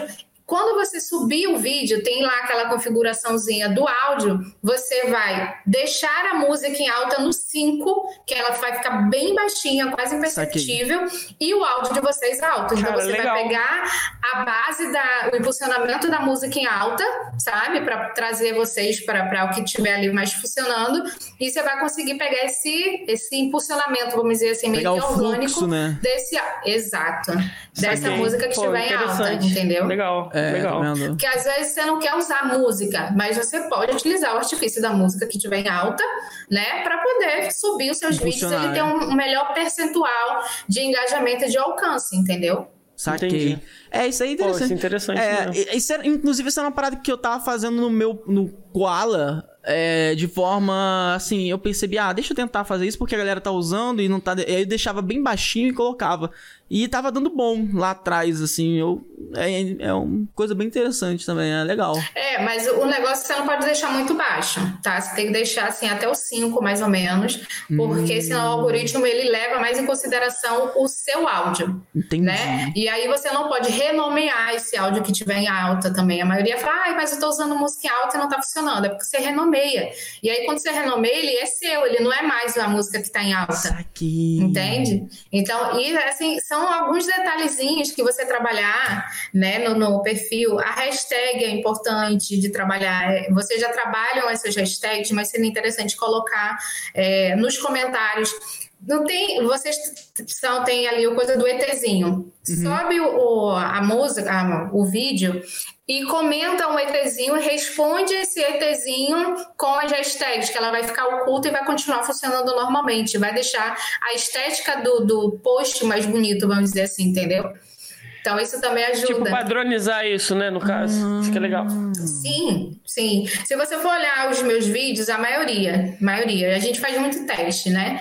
Então, eu sempre comento um foguinho e as minhas hashtags estão ali na resposta desse foguinho, né? E ela vai funcionar da mesma forma, né? E escolher muito bem as hashtags que você vai usar, né? E hashtag muito grande é furada. Sabe? Porque você vai pegar o Humor BR, por exemplo, é uma hashtag gigantesca, né? Que às vezes você fala assim, eu falo de humor, mas aí é uma hashtag grande, chega uma outra pessoa que tem uma qualidade melhor do que a de vocês, com um conteúdo mais viral. O que é que o teu post tu fez aqui, a pessoa postou na mesma hora. Teu post vai fazer isso aqui, ó. Entendi. E o post da pessoa vai ficar em cima. Entende? Então, você precisa estudar qual a hashtag que você vai utilizar para ser mais estratégico, né? E ver essas hashtags que as outras marcas, né, de podcast usam, também é super legal, né? Porque você acaba estudando o teu concorrente. Mas eu vou usar mesmo hashtag. Hashtag não é dele, gato. Hashtag... a gente faz isso. Caraca, papo retão mesmo. Então, você precisa entender, por exemplo, tem aqui um post que você colocou mais 18, né, do seuzinho aqui, que eu não sei o tio da barba branca. É o tio da barba branca. Isso, é esse mesmo. E aí, esse mais 18, quando o algoritmo lê, ele já entende que é um conteúdo para adulto. Então, o alcance desse post, ele vai diminuir drasticamente. Saquei. Assim, não que esse vídeo não seja, porque ele falou uma parada pesadona lá, mas... Cara, eu não vi nada demais, não.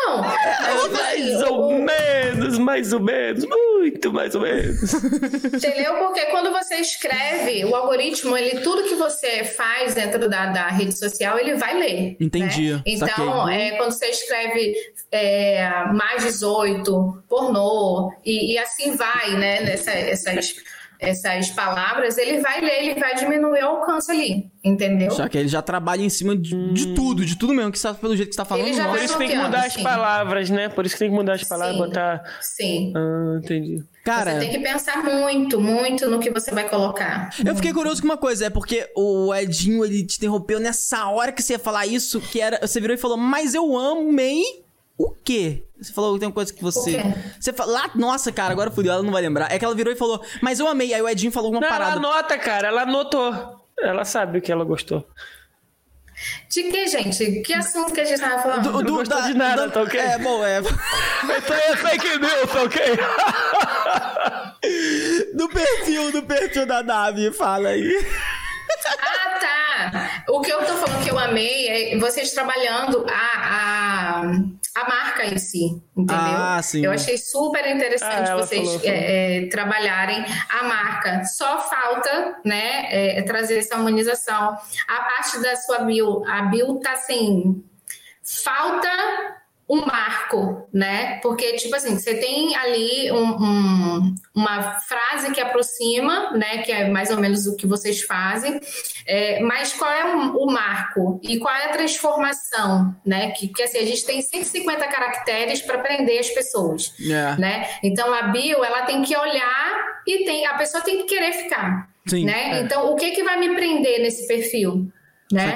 Então eu preciso fazer com que as pessoas entendam que nesse perfil ela vai realmente se apaixonar e vai querer ver e maratonar, né, um vídeo atrás do outro. Então falta um pouco disso, falta uma CTA, né, que também não tem.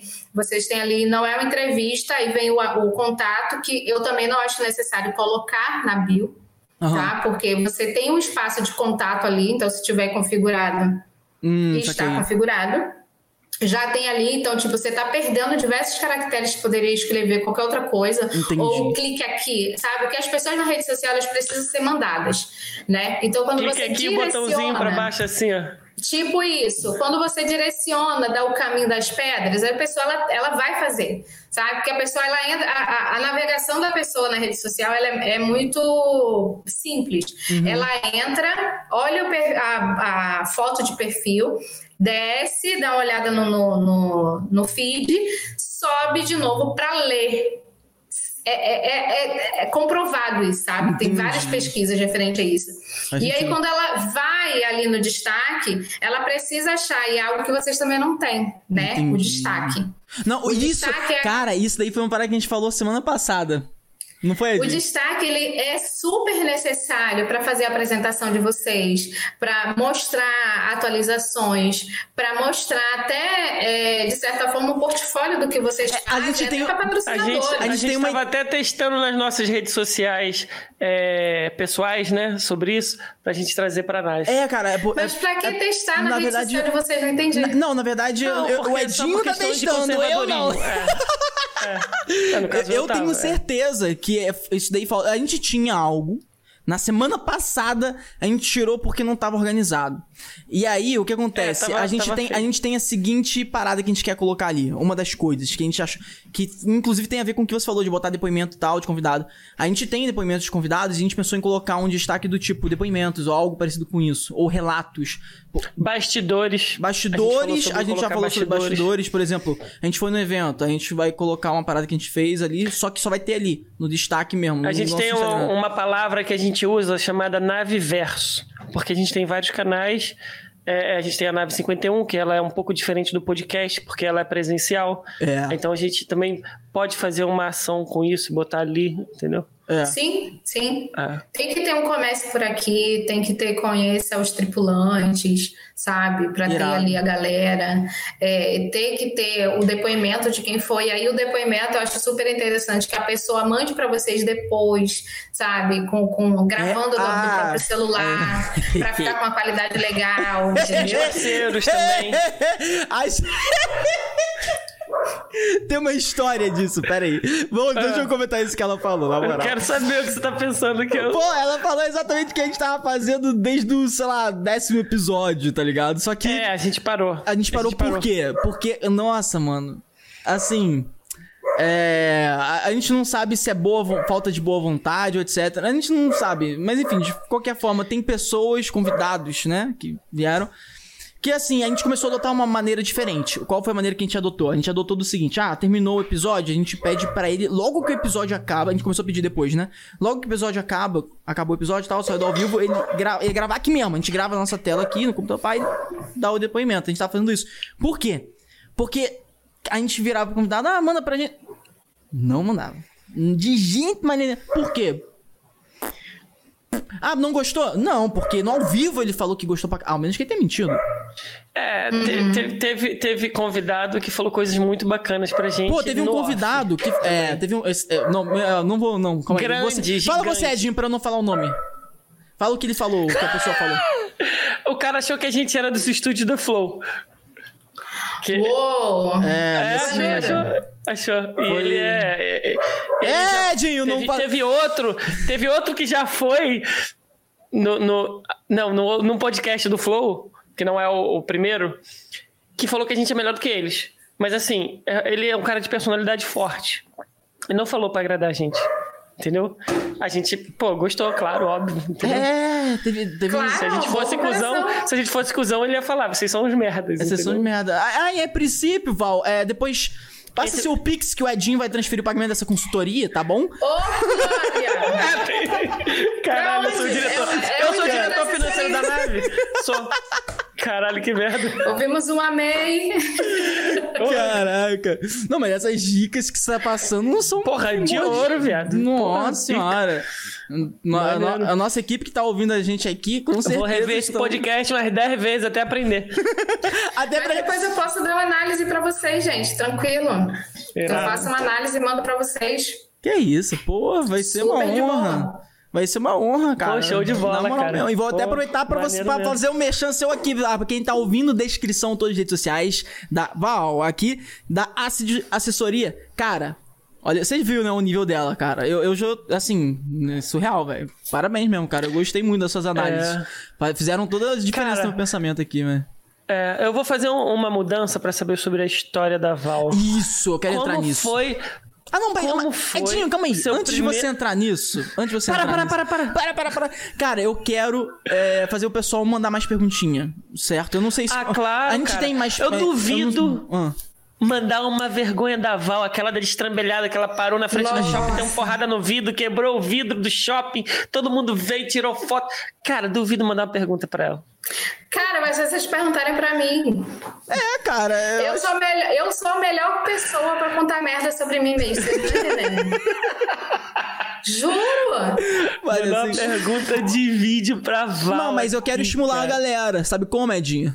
Você sabe como, né? Eu quero estimular a galera porque a gente pediu pra uma convidada que já veio aqui na nave, que ela é mentora e psicóloga, que é a Mariana Cecília, e ela mandou uma perguntinha pra você, Val. Certo? De vídeo. Legal! Beleza? Ela mandou uma perguntinha pra você. Nota, você baixou a perguntinha aí? Vamos ver se o Nota já baixou. Achei, vou colocar aqui agora. Bota aí pra gente ver. Vamos ver a perguntinha aí da Mariana Cecília aí, gente. SSC... Cara, eu sempre erro, cara. Tá, Mariana... É Ceci? Ceci ou Ceci? Ceci. Cara, desculpa, Mari. É Mariana. Ela vai falar. Ela vai falar, tenho certeza. Ela vai falar, tenho certeza. Mariana vai falar, tenho certeza. Bora ver. Nave Podcast, aqui é Mariana Cecília, eu sou psicóloga e orientadora profissional e eu tô aqui pra fazer uma pergunta pra Val, né, que eu vi que ela é assessora, que ela trabalha com o Instagram e tal, com as redes sociais, e eu tenho uma pergunta. Assim, Val, é verdade que existe, tipo uma fórmula, sabe, pra você fazer sucesso no Instagram, pra você ter um bom engajamento e tudo mais? Ou cada um, na verdade, precisa encontrar o seu tipo de conteúdo e não tem muito a ver se vai ser Reels, se vai ser carrossel, se vai ser hashtag, cada um tem que encontrar a sua forma e focar nisso, ou existe sim uma coisa que a gente possa fazer para realmente, sabe, ter um super engajamento e tudo mais? Essa é a minha pergunta para você, Val. Beijo, gente. Tchau, tchau. Até a próxima. Tchau, Mari. Valeu, obrigado. Foi incrível. Cara, que pergunta legal. Muito bacana. Não existe fórmula mágica para ninguém, né? Como eu falei lá no início, tem muita gente que chega aqui na assessoria ou na rede social, cria uma rede social e fala, sou influenciador. Né? E na verdade não é merda nenhuma, né? A pessoa, para ela dar certo, ela precisa ter um feeling, né? Do saber influenciar. Aqui. Lógico que tudo se aprende, né? Você não tem gente que já nasce autodidata e tudo mais, mas tem pessoas que elas precisam aprender. E existe sim um método. Eu, por exemplo, eu tenho 2 cursos online onde eu ensino o que eu faço com os meus influenciadores. Né? Mas coisas que eu aprendi ao redor, assim, do tempo que eu tô nesse meio, né? Mas tem pessoas que elas viralizam só pelo jeitinho delas, luva de pedreiro. Entendi. Qual o conteúdo? Gente, desculpa, mas qual o conteúdo que o luva de pedreiro tem? Melhor do mundo, graças a Deus. Receba! Entendeu? Então, assim... Ele viralizou é porque ele tem conteúdo? Não. Ele não tem conteúdo. Ele viralizou para as pessoas terem ali uma sintonia com o que ele faz, pela história dele, né? E o tornou uma pessoa totalmente influenciada. O povo brasileiro é muito generoso. O povo brasileiro gosta muito de conteúdos humildes. Eles gostam de ajudar as pessoas também, entendeu? Eu não também vejo um pouco não, de... Edinho. Sério? Não exagera não. Sério? Eu vejo não isso. Não. O povo brasileiro era curioso. Sabe? Ele é curioso. A maioria das pessoas hoje que são canceladas na internet não é porque as pessoas gostam muito. As pessoas, elas estão ali para dar opinião, doa quem doer, e é isso. Sabe? Agora, o ter um método, a pessoa vai viralizar só com Reels, ou só com carrossel, ou só... Cara, o influenciador, ele precisa ser multitarefa e multiplataforma. Isso é fato. Uhum. Okay. Sabe? Uhum. E hoje, o que o Instagram, ele canta aos sete ventos e não é mais não esconde mais de ninguém, é que ele tá ali numa tiktorização, né? E que a rede social, ela vai ser cada vez mais consumida por vídeos. Então, tem contas, né, que trabalham muito bem imagem estática, e tem pessoas que trabalham muito bem o carrossel. Por exemplo, a Copify. A Copify é uma conta que eu sigo assim, há muito tempo, e que eles nunca deixaram de trazer um conteúdo em carrossel. Por quê? O que a rede social quer? Que o usuário permaneça na rede social por mais tempo. Entendi. Então, quanto mais você reter a atenção dessa pessoa dentro da rede social e que você faça a mágica do dedinho dela e ali, ó, clicar pra tela... mais seu conteúdo vai ser entregue, mais você vai ser melhor visto, sabe? Uhum. Então, é isso que vai fazer com que as pessoas entrem na sua rede e queiram te seguir. Mas, se você for uma pessoa boçal, uma pessoa nojenta, né, que não tem verdade, que cria um personagem para a rede social, você pode até fazer sucesso no início. Mas depois de um tempo você vai cair, porque ninguém sustenta o personagem por muito tempo. A galera percebe, a originalidade, né? Sempre, a originalidade é que vai fazer o diferencial muito grande.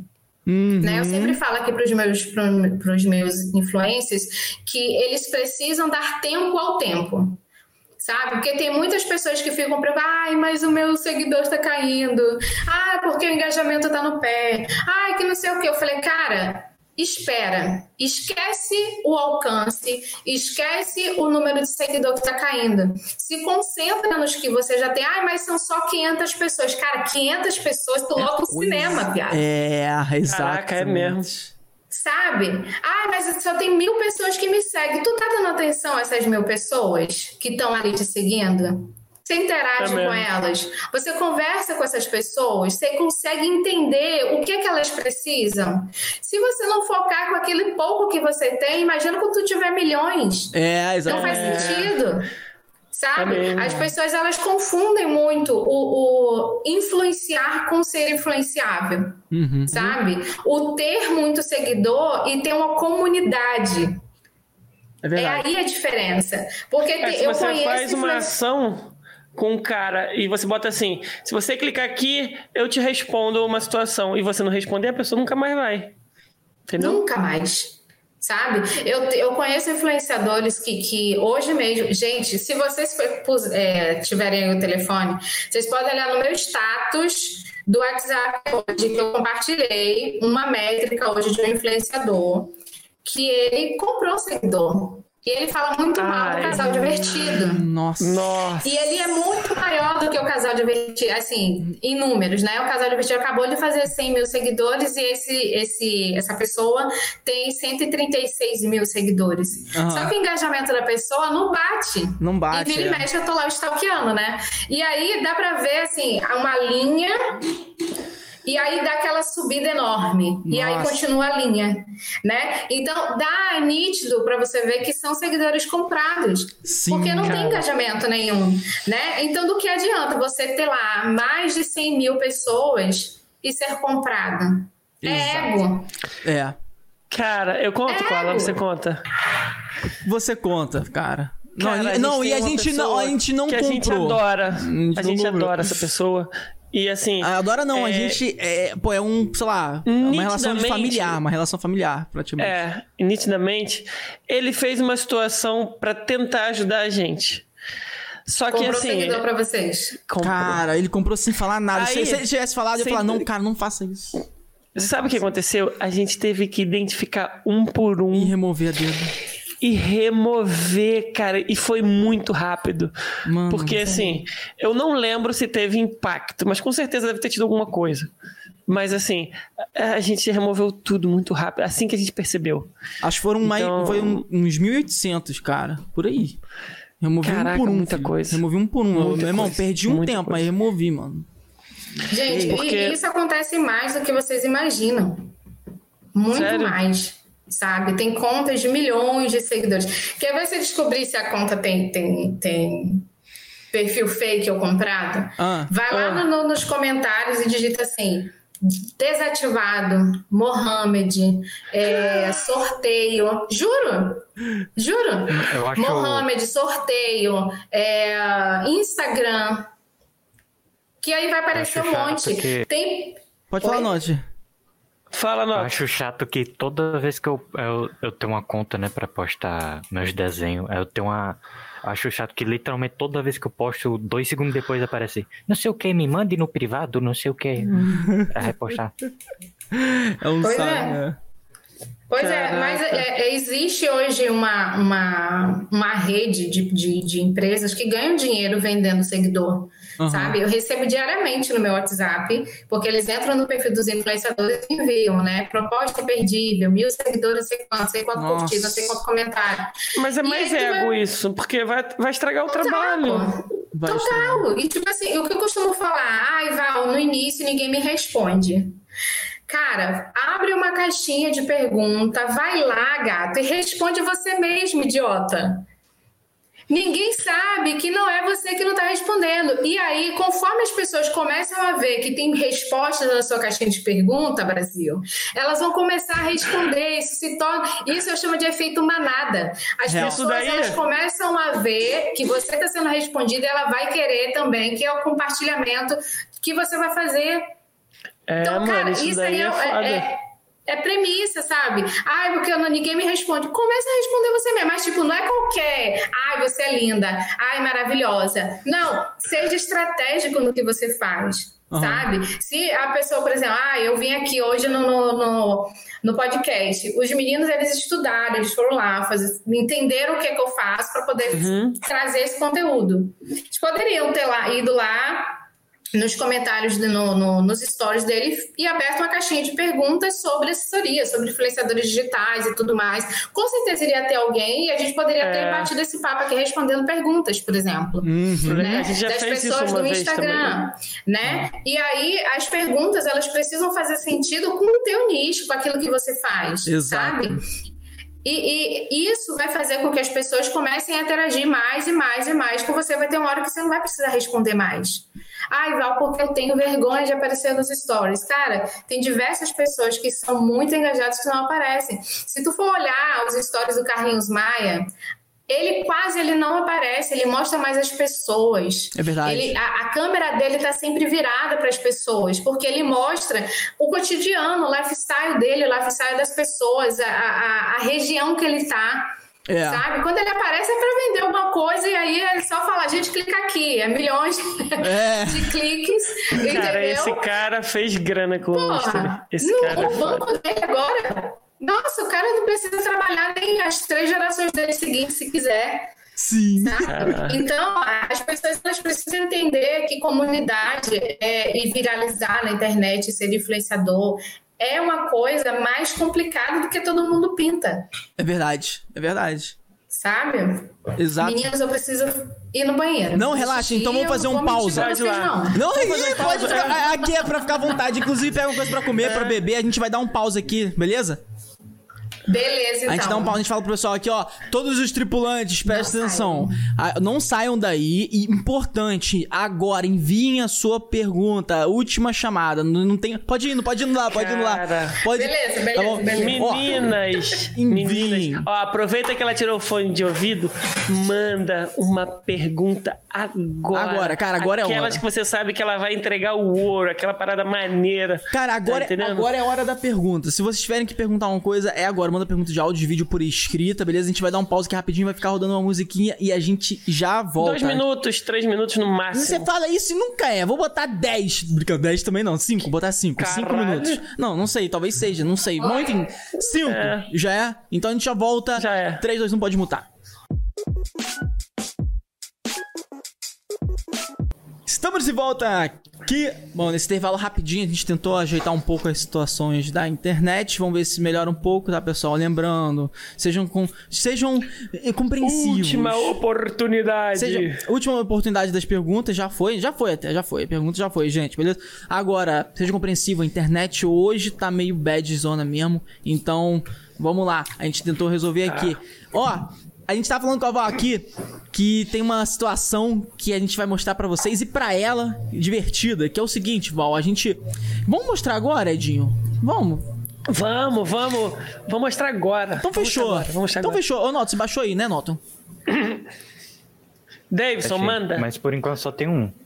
Então vamos... Tá melhor deixar pra depois, então. Então vamos esperar que tá na produção ainda. Por que acontece, Val? A nossa equipe criativa... A gente uma situação. A nossa equipe super criativa, a gente criou uma parada diferenciada também aqui, que eles criam memes durante o nosso papo sobre as coisas que a gente conversa e você fala. Entendeu? E aí eles mostram pra você e pra todo mundo e você ganha esses memes e inclusive a ilustração é sua também, a gente vai te mandar tal, entendeu? Então, eu quero ver lá as figurinhas no site. Você vai ter figurinhas também. Você descobriu também. Você descobriu as figurinhas. Legal, depois a gente fala. Então, cara, eu tô curioso porque eu ia fazer uma pergunta pra você e o Koala fez uma outra aí. Como foi o seu primeiro trabalho? Isso. E como você decidiu trabalhar com assessoria digital? Isso é uma coisa que a gente sempre quer saber. O meu primeiro trabalho como influenciadora ou como assessora? Como você resolveu trabalhar como influenciadora e depois como decidiu trabalhar como assessora? Eu, quando eu comecei a ser influenciadora, eu queria ser famosa, como todo mundo, né? Eu vim de uma cidade onde eu era tida como uma patricinha. Eu não tinha dinheiro, meu filho. Meus pais eram pobres, né? Mas eu era aquela metida pobre, sabe? Aquela que andava, tipo, modelo da cidade do interior. Era eu.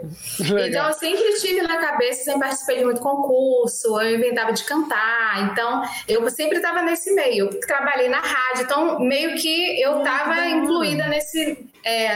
E aí, eu trabalho desde os 13 anos de idade, né? Caraca. Então, e eu sempre aprendi tudo que eu sei. Olha que eu faço a coisa, gente. Se eu não tivesse assessoria hoje, eu tava trabalhando com qualquer coisa, porque eu sou uma pessoa multitarefa. Isso é bom. Então, quando eu vim pra cá, né, a minha história com meu marido é muito engraçada, porque a gente se conheceu aqui no Rio, que eu vim morar aqui em 2021, em 91, eu acho. Enfim, senão eu vou falar a minha idade. E aí eu vim morar aqui com a tia, né, na época.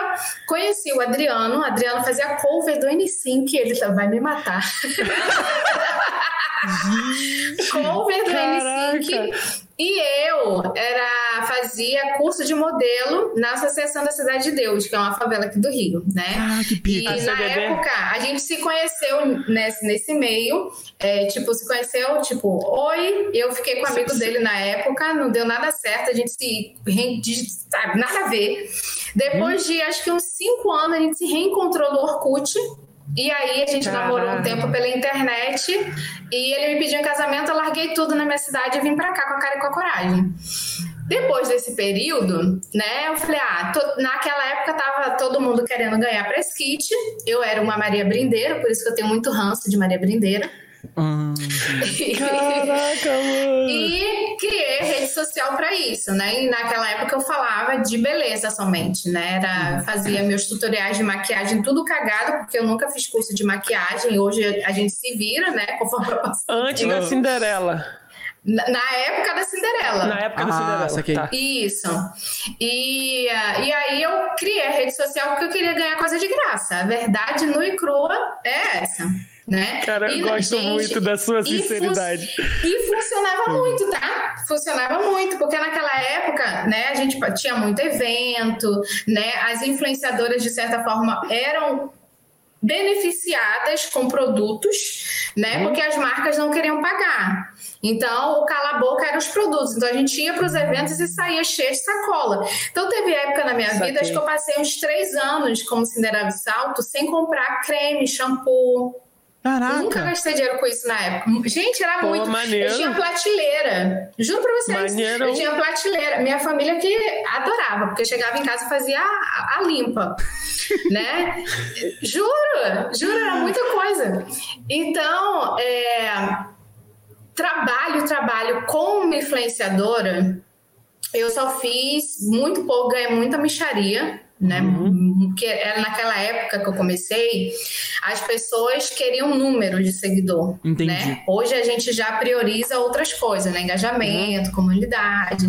Mas naquela época, quem tivesse mais seguidores era que ganhava mais dinheiro. E eu era uma reles mortal, né? Influenciadora super pequena, que tinha um trabalho legal, mas eu sou daquela época que eu não tinha tripé, eu não sabia o que era ring light, eu gravava de frente para minha janela. O meu tripé era um rolo de papel higiênico que eu cortava assim no meio. Caraca. E botava o telefone.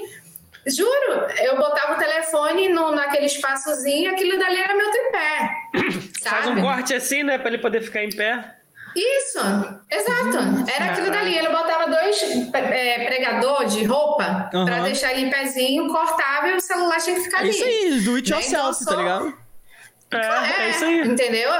Por isso que hoje eu fico possessa quando alguém fala assim: eu não tenho como gravar, eu não tenho ring light, eu não tenho. Gente, eu gravava de um Motorola V3. Tome vergonha na cara de vocês. Tem muita gente que não sabe nem o que é isso. Mano, ô Val, você falou isso. Minha época. Ah, pelo amor de Deus, Edinho. Eu ia te dar um dedo agora. Essa mentira. A gente não tá nesse grau de intimidade. Poderia, cara, poderia, não tem problema. Mas juro que a mão foi. Caraca. Fica à vontade, Edinho tá acostumado, cara. Não tem problema, não. Cara, bom, você falou isso lá, e eu lembrei de um streamer. Cara, eu fiquei muito chocado. Um amigo meu virou assim pra mim. Cara, olha como que ele... Esse garoto aqui, ele não tem webcam. Ele não tem webcam e ele joga no celular. E aí a câmera do celular dele tá muito ruim. Olha como que ele faz pra filmar ele. Aí ele, deixa eu ver aqui. Cara, o cara pega o notebook, aí a câmera do notebook, que não é um notebook muito ruim, fica apontada pra um espelho, e o espelho mostra o jogo dele e reflete o rosto dele. E tipo assim, porque ele não tem câmera, tá ligado? E o telefone dele é a única forma dele jogar e fazer live. Sim, a câmera VGA, né? Hã? A câmera dele é qualidade baixa, né? Você mostrou esse cara? Eu acho que eu mostrei pra você, cara. Eu gostei, viu? Ele é muito inteligente. Nossa, genial, simpático. Aí eu falei, cara... Sim, hoje eu acho... Eu fico muito assim, porque eu não tenho como gravar. Cara, começa com o que você tem e as coisas vão evoluindo, entendeu? Não tem desculpa. Então, eu sou dessa época que ainda tinha blog... né, que a gente fazia resenha de produto, que hoje em dia não existe resenha de produto, né, os influenciadores só querem saber de dancinha do TikTok, mas realmente se aprofundar, não faz, entendeu? Então, eu sou dessa época, e aí, como que eu consegui, né, como é que veio a luz de eu ser influenciadora? Aí vai uma treta. Eu participava de uma assessoria, na época, meu esposo vai se acabar de rir. E assim, modéstia à parte, eu quando eu vou fazer alguma coisa, eu sempre me dedico para dar o meu melhor, né? E as minhas resenhas eram bem legais. E gente, eu juro para vocês, eu não tinha uma boa câmera, eu não tinha um bom celular, mas eu não tinha iluminação, então eu fazia tudo durante o dia, se amanhecesse, lascou, não tinha como fazer mais nada. Entendi. Só que as marcas gostavam da minha resenha, porque eu realmente usava o produto para entender a consistência, para saber tudo. E aí, um belo dia, recebo uma ligação de uma marca, não vou me lembrar o nome dela agora, falando assim, eu poderia falar com a Val? Eu falei, então, sou eu, posso ajudar? Então, Val, eu queria muito fechar um trabalho com você, mas eu liguei na sua assessoria, falei com o fulano, e o fulano falou que você não estava disponível para o trabalho, mas, cara, eu gosto tanto do seu trabalho e queria demais que você falasse do nosso produto. Eu estava sentada... Eu falei, peraí, ele falou o quê? Ele tava te freando? Era isso? Que eu não tava disponível para trabalho? Aí eu falei, moça, eu tô disponível sim. Que dia que você falou com ele? Ah, falei com ele ontem. E aí ele me ofereceu uma outra influenciadora do casting dele, que tem... Aí fala o nome, essa influenciadora é minha amiga até hoje. E a gente não fechou com ela porque a gente quer a sua essência. Eu falei, bora fechar. E aí eu fechei com ele, fui pra rede social, Facebook. E aí eu fiz um textão falando sobre o acontecido, que aquela assessoria não me representava mais, e que se caso alguma marca quisesse vir falar comigo, que entrasse em contato com meu esposo, que a partir daquele momento, ele que estaria me assessorando, porque eu achei o cúmulo absurdo uma marca entrar em contato com o meu suposto assessor, e o assessor vendeu um outro influenciador. E aí eu fiquei possessa, e aí teve réplica, tréplica, ameaça de processo, e que você tem que tirar o post porque você está falando mal do meu... Eu falei, primeiro, você é safado. Segundo, eu não vou tirar nada, porque a rede social é minha. E se você quiser me processar, você me processa. Porque a gente tem contrato, se a marca entrou em contato com você para fechar comigo, você tem que fechar comigo, não é com outra. É porque, e assim, a partir desse... não sei como funciona o contrato, tá? Mas se tem um contrato que ele se dá melhor, se ele ganha mais do que com influência do que com outro, o cara supostamente ele vai querer ganhar mais. Então, mas o contrato, você, desde o momento que você tem uma assessoria, você precisa vender os influenciadores de uma forma tranquila. Como que funciona? Todo mundo que entra, quem tiver no chat aí que for da minha assessoria vai confirmar. Eu só vendo o influenciador quando ele está preparado para isso. Então a gente trabalha a autoridade dele, comunidade, tem todo aquele passo a passo, né? Maneiro, a gente não pula etapa. Então, desde o momento em que a marca entrou em contato querendo o meu trabalho, ele não poderia oferecer outro influenciador, independente do número que eu tivesse. Isso aqui. Né? Então, essa pessoa, na época, estava ganhando muito dinheiro. Muito dinheiro. Por quê? A marca fechava, ele recebia 3, 4 mil, 5 mil e pagava R$50 para os influenciadores. What the fuck? Gente do céu. Gato, era nesse... Era pior do que luva de pedreiro, tá ligado? Mano. Que vagabundo! Foi tipo isso, entendeu? E aí, depois disso, foi que começou a vir outras influenciadoras, porque eu abri o bocão, né? E aí, veio aparecendo as outras que estavam na mesma situação. E aí, eu fui convidada por um grupo de influenciadoras, na época, para fazer um evento que, na época, se chamava Blogueiras Ever, né? E aí, esse evento, a gente fez lá no Barro World, que foi um verdadeiro catástrofe. A gente fechou com mais ou menos umas 15 marcas, e todas as marcas elas tinham que oferecer press kit. Naquela época, como eu falei, a Maria Brindeira fazia ali, ela estava firme e forte. Então tinha muito press kit bom, tipo, eram marcas assim que mandaram um secador, prancha, sabe? Coisa boa mesmo. E aí eram eu, a Paula, que na época ainda não era minha sócia, a gente tinha acabado de se conhecer, mais umas 4 influenciadoras, assim, que eu não vou citar o nome.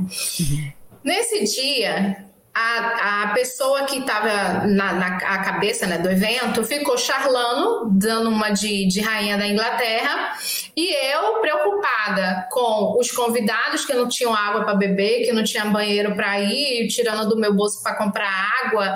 E aí eu falei, gente, que loucura. Uma menina que estava lá com a Paula viu que todas as outras meninas da equipe começaram a pegar os melhores press kits para ela, e eu e Paula ficando de lado. Gente. Ela começou a separar pra gente também, porque se não fosse ela também a gente não ia receber nada.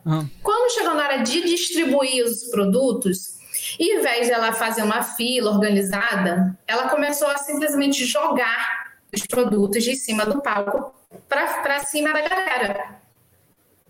Que isso? Foi uma situação de The Walking Dead.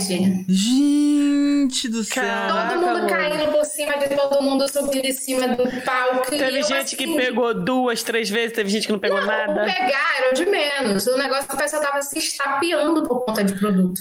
É tipo fila do Guanabara, tá ligado? Aniversário tipo Guanabara, tá ligado? Exato. E aí, eu fiquei assim, eu olhei pra cara da Paula, olhei pra cara da Adriana, eu falei assim, meu Deus, o que tá acontecendo?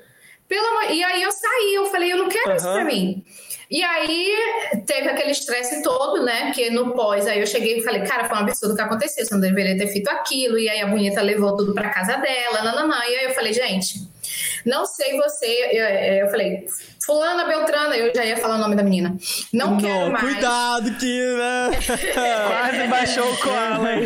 Não quero mais você, né? Mas eu vou refazer um evento. Chamei a Paula, que estava me ajudando o tempo inteiro. Eu falei, vamos refazer esse evento, mas de uma outra forma, de uma outra pegada. E aí a Paula, tá, mas como? Eu nunca fiz isso. E eu falei, beleza, aí eu tô aqui, eu começo a me movimentar. E eu decidi fazer o mesmo evento no mesmo lugar um mês depois. E aí foi totalmente diferente. Entendi. Todo mundo sentado, alugamos cadeira, as mesmas pessoas foram palestrar. E ali naquele dia foi que eu entendi o que eu queria fazer. Foi que, sabe, a lâmpadazinha do Jennifer? Sim. Sabe? E aí eu falei, cara, é isso aqui que eu quero. Só que eu não tinha a mínima noção do que era ser uma assessoria e nem tinha pretensão nenhuma. Eu só queria ajudar. Entendi. E eu comecei a fazer outros workshops, sabe? Comecei a fazer outros e outros e outros. Aí chegou um momento que as pessoas começaram a me pedir para eu ensinar aquilo que dava certo para mim. E aí eu comecei a pegar uma ali, outra aqui, para os eventos. Aí eu falei, cara, eu preciso fazer um evento maior. E aí eu fiz o projeto Dreams House, que é o PDH, que a gente chama, que eu não sei porque que eu botei esse nome em inglês tão complicado. E falei, bom, eu quero capacitar, eu quero ensinar o povo a fazer. Então eu quero uma coisa mais sucinta, só que mais elaborada. Não tinha dinheiro nenhum, gente. Eu tava muito lascada nessa época. Aí a Paula, cara, como é que a gente vai fazer isso? Eu falei, não sei. E aí eu comecei a ter a ideia. Eu falei, ó, eu quero levar um monte de influenciador para uma mansão para eles entenderem o que é ser influenciador, porque isso daqui não é ser influenciador. E aí, mas mansão, Val, vai ser caro. Eu falei, vai dar certo. E aí eu fiz o evento sem R$1. Levei 12 influenciadores, a gente abriu inscrição, fez pré-seleção, eles tinham que realmente se dedicar para passar as seleções. Então, a gente, no primeiro evento, a gente teve 5.000 inscrições para o projeto, para tirar 12 pessoas, 5.000. Para a gente tirar 12 pessoas. E aí a gente estava com uma puta casa em Santa Teresa, né? Que vocês estão daqui do Rio, vocês não sabem. Santa Teresa era nata. É um dos lugares mais bonitos que eu conheço. Caralho. A pessoa que tinha me assessorado tava botando, sabe? E rasgando assim, ó. Porque todos os patrocinadores deles estavam me patrocinando para casa, porque eu fui no evento deles, eu levei meu cartão de visita e vendi o meu negócio lá, né? E, cara, eu consegui abrir as portas real, assim, para o que eu queria fazer a partir daquele momento. E o evento foi um sucesso. Cara. Veio a segunda edição do evento, que foi incrível. No primeiro a gente não ganhou nada de dinheiro, no segundo eu já cobrei. E aí a gente fez lindas amizades com várias marcas e os influenciadores. No segundo a gente já nichou, tirou criança, né? Tiramos alguns nichos e aí a gente teve 2.500 inscrições, que também foi incrível. Uma outra casa foderástica em Santa Teresa. Caralho. E foi a partir daí... Isso, gente, eu não paguei nenhuma das duas casas, tá? Caraca. Caralho. Que lábia. Cara, mano. Caraca, que maneiro. Surreal, cara. Paula, não, você não tem noção. Eu mostrava vocês o vídeo, vocês falam assim, Val, como assim? Sabe? Foi tudo na base da parceria, da permuta. E ninguém que foi pro evento pagou para estar ali, sabe? Então foi todo mundo, dormiram lá, comeram lá, tudo... Assim, 0800 mesmo. Porra, e aí a Paula até brinca comigo e fala assim, Val, tem até medo quando você abre a gente vai, quer fazer alguma coisa. Em 2023 a gente vai, Koala. A gente vai se inscrever lá pra poder participar. Já estão mais do que convidados, gente. Mano, vai ser foda. A gente já está fazendo o evento.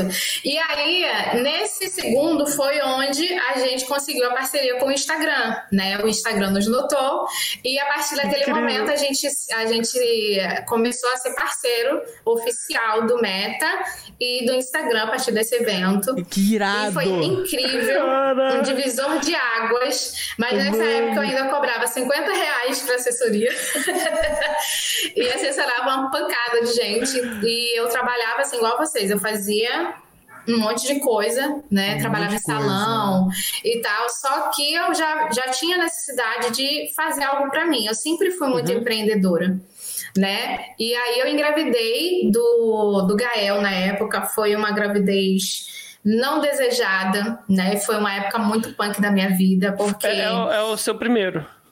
Não, o Gael é o meu último. É o último? É o último agora, e graças a Deus que o meu marido fez a vasectomia. Ficou. E aí, foi uma gravidez que eu não esperava, porque eu estava no melhor momento da empresa, sabe? Foi onde o Instagram notou a gente estava, sabe, começando aquele burburinho de quem é a Val Rodrigues, né? Então eu estava no meu melhor momento. E quando eu soube que eu estava grávida do Gael, meu mundo abriu, sabe? Eu entrei em depressão, precisei fazer acompanhamento psicológico. Vocês têm noção do grau? Eu pensei, inclusive, em dar o meu filho para adoção, sabe? Caraca. Eu e meu filho, o Gael, a gente só começou a se relacionar, mãe e filha, assim, na barriga, com 7 meses. Ele só mexeu quando ele fez 7 meses, eu lembro como se fosse hoje, o dia que eu olhei pra barriga e fiz carinho. Quando eu fiz o carinho na barriga, depois de 7 meses, ele falou assim, agora ela tá me deixando e eu vou mexer. Caraca, sabe? Foi louco demais. Faz isso com a gente não, que eu não quero chorar não, cara. Cara, você não tem noção. A Paula, eu costumo falar que a Paula é meu grilinho, né? Eu sempre sou assim, pra frente, a Paula sempre foi a pessoa que estava comigo, me botando no eixo. E aí a Paula falava assim, amiga, você não vai dar seu filho pra ninguém. Eu cuido dele até você ficar bem. E quando você ficar bem, eu te devolvo ele. Porque, gente, eu fiquei muito mal, fiquei muito na merda, sem intenção. E as pessoas, tudo tem os hormônios, né, da gravidez ali, cara, toda a situação do seu job e tal. Sim, e a gente tava numa situação financeira que não tava legal, sabe? A gente tava passando por muita dificuldade na época. O Adriano na época também tava sem trabalhar. Então, eu tava meio que fazendo tudo e ainda consigo grávida, né? Então, eu fiquei numa situação muito complicada. E o que mais me doía é que eu trabalhava nessa época como social media de uma empresa, e eu via todo mundo ganhando dinheiro, menos eu, que é salário CLT, eu não ganho dinheiro. Nossa, cara. É aí que tu se lasca, mas que tu trabalha, tipo, o tempo inteiro pra dar dinheiro pros outros, né? E aí foi que eu falei, cara, eu vou deixar, eu não vou trabalhar mais para os outros. E aí eu já estava de licença maternidade antes do tempo, que eu passei mal minha gravidez inteira, eu fiquei internada como é que fala? Quando a pessoa quer... Não, quando o bebê quer nascer antes do tempo, né? Porque ele queria nascer antes do tempo, e eu decidi ter um parto humanizado, assim, de uma hora para outra. Entendi. Né? Que eu falei assim, eu preciso ter esse relacionamento com meu filho. E aí todo mundo ficou contra mim, né? Porque ninguém entendia o porquê que eu queria ter um parto natural, né? O Adriano não entendeu, a minha família não entendeu, a família dele muito menos. Teve alguns amigos que viraram a cara do, você quer ser metida. Eu falei, gente, eu vou ser metida não, eu vou parir no hospital público. Cara, é seu filho. Pois é, só que assim, e aí eu tive uma pessoa que ficou do meu lado, assim, o tempo inteiro, que foi a minha doula, a Carolina, que é minha amiga há muito tempo. Ela estava começando como doula. E aí, eu tô emendando um assunto no outro, gente, desculpa. Não, vai. Não. Doula. É tipo parteira, isso do humanizado, não? A doula, ela não faz parto, ela tá ali pra te dar um suporte. Entendi. E tá do seu lado, sabe? Tá, entendi, saquei. E aí, eu decidi ter esse parto humanizado no hospital público, e eu sabia que eu tinha esse direito, então eu lutei pra ter isso. E, sabe, fiz plano de parto e me permiti ser mãe do Gael por um tempo, sabe? Que coisa que eu não tinha tido relação com ele na minha gravidez toda. E mesmo assim, trabalhando. Então, enquanto eu estava tendo toda essa correria de trabalho, estava tudo muito intenso, muito... A gente chegou uma época da nossa vida, e eu queria falar isso aqui, porque tem muitas pessoas... Gente, eu fui muito sacaneada aqui na assessoria. Muito. Eu tive pessoas que se aproximaram de mim achando que eu tinha dinheiro. Eu tive pessoas que tentaram roubar a minha agência. Eu tive pessoas que se aproximaram de mim. Caraca, mano. Esse eu faço questão de falar o nome, o Alice. Caralho. O Alice. Se aproximaram da gente pra tentar chegaram os influenciadores que eu tinha acesso, brincaram com o meu sonho, com o sonho da Paula. Na época a Paula era minha sócia, da gente pensar em largar tudo. A Paula é concursada, de pensar em largar o trabalho dela para poder se dedicar, porque o meu maior sonho é abrir uma agência física onde eu possa dar suporte para os influenciadores. E essa pessoa prometeu isso pra gente, sabe? Era aquele tipo de pessoa que você olhava e falava assim: ah, eu sou cristão, eu sou uma pessoa que sou temente a Deus. E aparecia de carretão e mostrava vídeos legais. Ah, eu sou primo de fulano de tal, né? Que é super famoso. E aí você acaba acreditando, porque até então você não tem um motivo para não acreditar. Depois, né, descobriu que era tudo mentira. E aí a gente já estava no estágio de ver casa, locação de casa para fazer o estúdio do jeito que eu queria, né? De sair daqui, né, de lá do Rio, para vir para cá para fazer reunião, eu, ele e a Paula. E chegou um momento em que a gente precisou trocar dados, né? E aí a gente descobriu que ele e a esposa deles eram estelionatários. Estelionatários. E chegar e perguntar, e a pessoa chegar e falar assim: não, é porque a gente tinha uma empresa e a empresa passaram a perna na gente, mas isso aí já está sendo resolvido e tá, nananã. E aí, conforme a gente ia cavando, ia aparecendo mais e mais e mais, sabe? E foi um momento.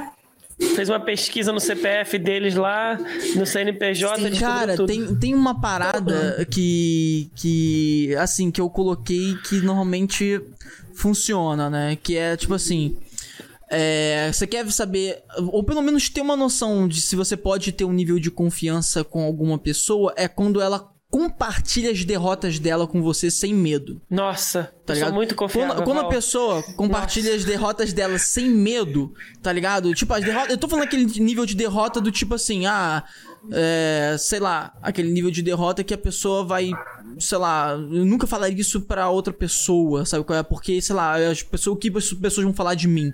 Sabe qual é?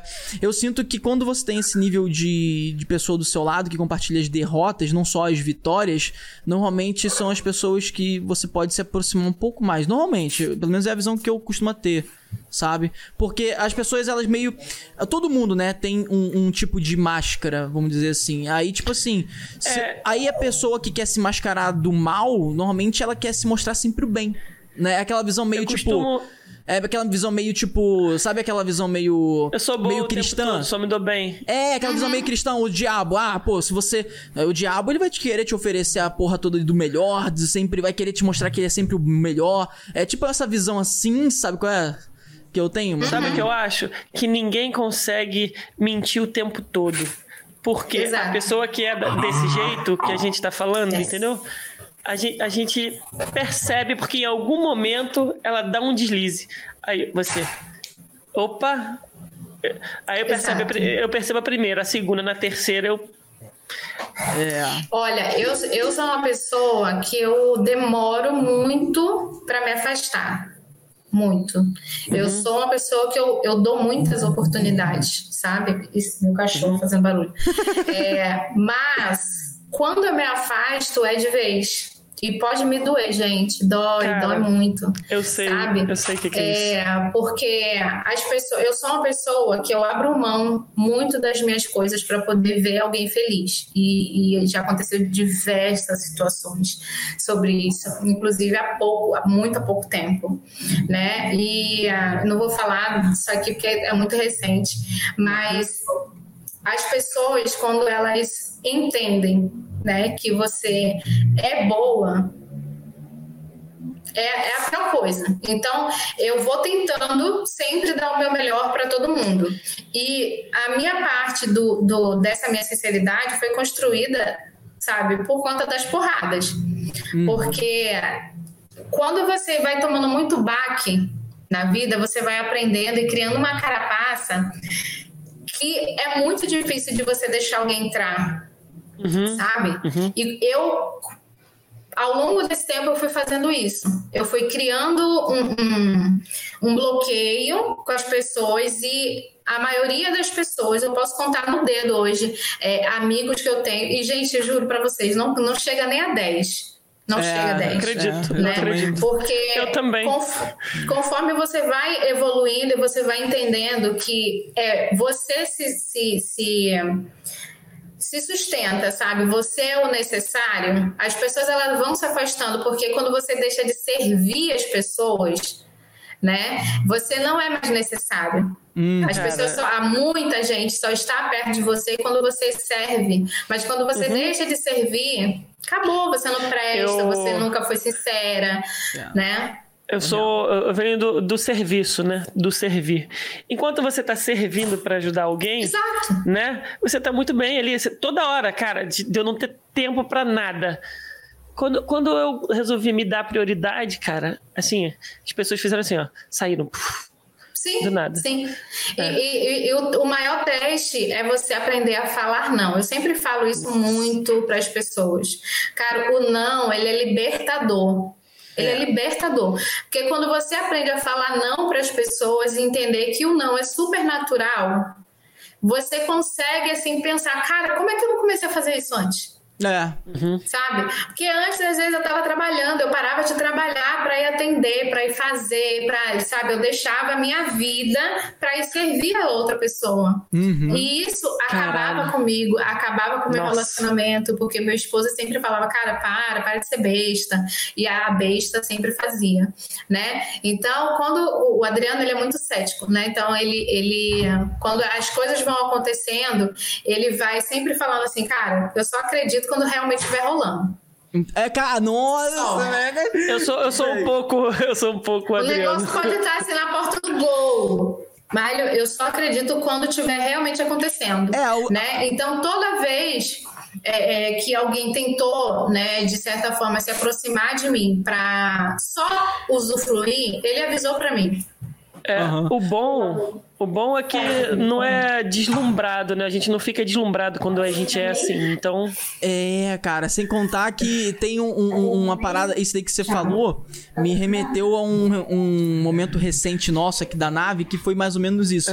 E a gente até falou com o Zuluzinho. Zuluzinho, se estiver vendo aí, amigo, tamo junto. Zuluzinho virou um irmão, assim... Pô, da família já. Ele foi, acho que eu te falei do Zuluzinho, não falei? Pra você, ontem na Cal? Zuluzinho é campeão mundial. O campeão mundial, campeonato, né? Sim, falou. E aí a gente, tipo assim, a gente falou com ele, quando a gente encontrou com ele pessoalmente, a gente falou com ele, Zuluzinho, cara, eu vou ser sincero, a gente só acreditou na hora que eu te vi na frente do hotel de 5 estrelas, virando pro segurança e falando, pode deixar passar, tá comigo. Tá ligado? Porque, até a gente chegar lá... Porque era meio uma parada... A gente saiu aqui de Niterói, de Maricá, pra ir lá pra São Paulo, pra poder ir no evento lá do Arnold com a Black School. Só acreditou quando chegou lá, entendeu? Mas... E é loucura, gente, porque, assim, nesse meio de assessoria... tem muita gente querendo passar a perna, né, em você. Muita gente. E eu sou uma pessoa que mesmo tendo tudo isso que aconteceu, eu sempre tento ainda ajudar. Eu fiz um grupo, pra você ter noção, né? É um grupo de assessores e tem um monte de assessor nesse grupo, a gente vai se ajudando, vai trocando, né? E as pessoas falam, esse grupo é tão necessário, sabe? Porque a gente vê que nesse meio ainda tem pessoas que podem colaborar um com o outro, né? Então, assim, a gente, pra você ter noção, tem muita assessor que tá começando. Eu fiz uma planilha de marcas onde todo assessor que entra, que tiver marcas para compartilhar, a gente vai lá, acrescenta essa pessoa nessa planilha e ela vai adicionando as marcas que ela tem contato, porque vai ajudar a outra pessoa que está ali assessorando, começando com o influenciador, e às vezes ela não sabe para onde ir, sabe? Então, às vezes o meu influenciador tem uma campanha com outro assessor e ele não tem aquele influenciador, mas ele pode achar na minha assessoria, a gente divide ali a comissão. Entendi. Né? Então, as coisas elas precisam trabalhar uma com a outra, você gera um ecossistema diferente, sabe? Você consegue, com poucas ações, modificar a atmosfera que você tá, com ações pequenas, sabe? Tem muito influenciador que sabe, passaram por aqui, que deixaram marcas, muito uma ferida, assim, que para cicatrizar foi tensa. Eu já tive aqui influenciador que chegou comigo com 500 seguidores e quando a gente ia fechar uma marca top, a pessoa falou assim, agora é comigo. Depois que a gente já tinha, sabe, intermediado tudo. Caraca. Já tava assim na ponta assim. Cara, do gol. Eu achei que você fosse falar algum nome, porque eu já vi lá no seu stories e tal. Então... Não. E aí, essa influenciadora, eu falei assim, cara, como assim? Tipo assim, era uma influenciadora que eu moldei, sabe? Entendi. Eu falo com toda a propriedade que eu moldei. A pessoa hoje, se ela é o que é, foi porque ela passou por aqui. Ela participou do primeiro projeto, né? Ela saiu do projeto. Eu acho que eu falei errado. Eu achei que você fosse falar em algum momento do nosso papo um nome que você não falou ainda. Então, eu posso imaginar que pode ser que seja essa pessoa. Depois eu vou te perguntar no off. Ah, mas teve um caso de uma outra influenciadora também, que passou aqui, chegou com uma história de vida muito bacana, sabe, mérito dela, mas que estava totalmente perdida. E aí... pela mãe não poder fazer algumas coisas, eu que recebia todo o dinheiro, até então, né, eu era a pessoa totalmente confiável de receber tudo, de estar tudo no meu nome, porque era cair na minha conta, eu transferir, porque a pessoa não podia receber aquele valor para não atrapalhar no benefício que ela recebia. E depois do que aconteceu com o Instagram e o Santander, né, foi que essa foi uma das pessoas que eu falei tchau. Né? E entendi, aí essa pessoa, né, a mãe dessa pessoa se virou contra mim de uma forma que eu falei assim, cara, o que aconteceu aqui? Caralho. Né? E aí entrou uma outra assessoria no lugar, falou, porque você que colocou. Eu falei, eu que coloquei não, gato. A pessoa me pediu porque ela não podia aparecer, ela não podia receber, que nananã. Então, assim, as pessoas... Precisam questão de renda, né? Se você recebe algum tipo de benefício, se você entra dinheiro na sua conta, você não pode receber mais aquele benefício, entendeu? Você passou, a sua renda passou do limite. E também você, se receber muito, é questão de imposto de renda, é outra situação. Sim, exatamente. E aí quem recebia? Aí quem pagava o imposto de renda era Val Rodrigues. Eu que recebia, entendeu? E aí tudo era eu, sabe? Tudo era eu. Então, quando essa pessoa me falou o que ela falou e agiu da forma que ela agiu comigo, eu falei assim, cara, eu não confio mais em influenciador. Sabe? A pessoa pode falar assim, eu nunca vou te deixar, Val, era o que eu escutar. Eu falo, até brinco com o Adriano, quando eu começo a escutar assim, eu nunca vou deixar você, eu só saio da assessoria se você quiser que eu saia. Eu falo, lá vem merda. Porque toda vez que eu escutei essas falas, sabe, aconteceu alguma coisa, a pessoa saiu e não saiu de uma forma legal, sabe? Sempre saía com... poderia ter sido diferente, eu poderia não sendo da forma que foi, sabe? Porque hoje eu tenho pessoas, a Prisley, que ela já entrou e já saiu da assessoria, sempre foi na maior tranquilidade. Eu nunca precisei passar por cima de ninguém na minha vida para poder chegar onde eu estou. E te digo que eu não estou no lugar, no patamar mais alto, porque eu não consigo. Breve vai estar, relaxa. Você não precisa passar por cima de ninguém pra chegar lá. Você vai chegar lá, ó. Já. Sabe o que é interessante? O seu castelo não é de papel, cara. Você tá construindo com alicerce, com alvenaria. Quando bater um vento, cara, não vai cair. Caralho. Então, assim, eu entendo completamente, tá ligado? E eu consigo perceber a grandeza do... Mas é difícil, cara. É difícil, a gente porque, sabe tipo assim, você olha determinadas coisas nesse meio que você para e pensa assim, cara, aonde que eu tô errando, sabe? O que é que eu ainda não fiz? É uma auto-reflexão que a gente faz sempre também. Mas eu acho que isso é muito... Eu falo assim, cara... Acho que é muito comum. Cara, eu falo pro meu esposo, eu falei, cara, não é possível. A gente tenta fazer tudo tão certinho. A gente tem uma forma de trabalhar que eu, gente, eu sou maluca. Eu tenho um jeito peculiar de falar, de me relacionar com as pessoas. Mas a gente sempre tenta fazer tudo muito certo, sabe? E eu vejo pessoas que fazem tudo errado. Tá lá na frente. Cara... Você tem noção? Só pra você ter noção. Cara... A gente trabalhou um tempo com o Kawaii. E aí, eu deixei de trabalhar com o Kawaii porque eles estavam, na época, eles não tinham uma administração aqui no Brasil, era tudo lá na China, e o horário não batia, né? O horário de atendimento deles era de madrugada. E eu tinha que ficar acordada de madrugada. Nossa. E aí o dinheiro não caía de jeito nenhum das pessoas. Eu falava, gente, é o meu nome que tá lá. Nossa, as pessoas entraram para trabalhar porque eu chamei. Então eu decidi romper com eles para eu poder ter sossego, sabe? Uhum. E aí teve, quando eu rompi com eles, né, todos os meus influenciadores passaram para uma outra agência. Uhum. E eu sei a porcentagem que a agência recebe, quanto que Entendi. Sai do influenciador, quanto que o Kawaii paga, né, para eles.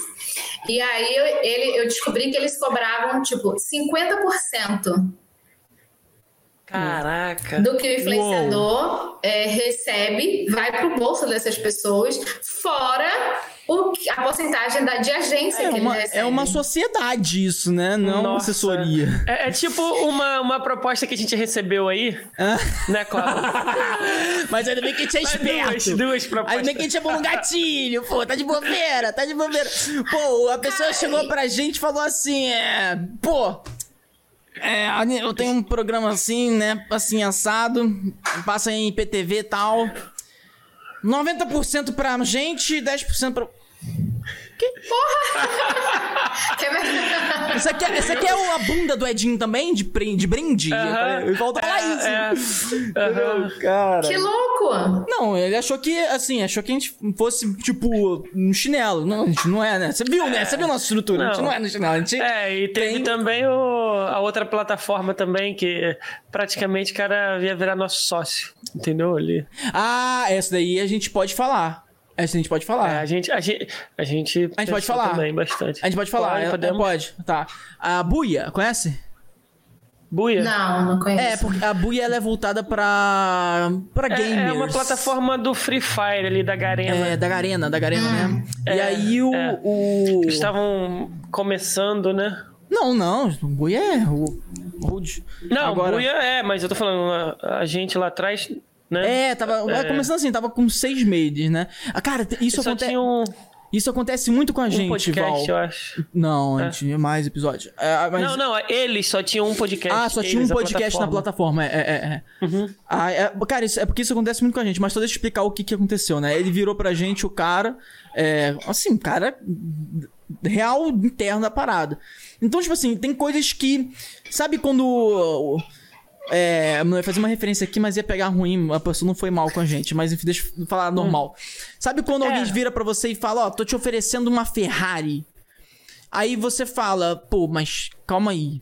Por que uma Ferrari? De duas uma, ou ela é roubada, né? tipo, ou tem alguma coisa a mais do que a Ferrari, tá ligado? E aí existiu algo a mais do que a Ferrari, vamos dizer assim, que era o quê? Basicamente as condições...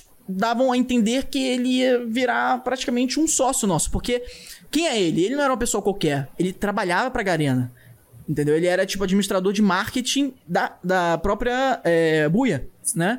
Então assim, e quando ele procurou a gente, ele exaltou a gente, e é esse ponto que eu queria falar também, que tipo assim, vem acontecendo muito isso com a gente, inclusive no ano passado, final do ano passado pra cá.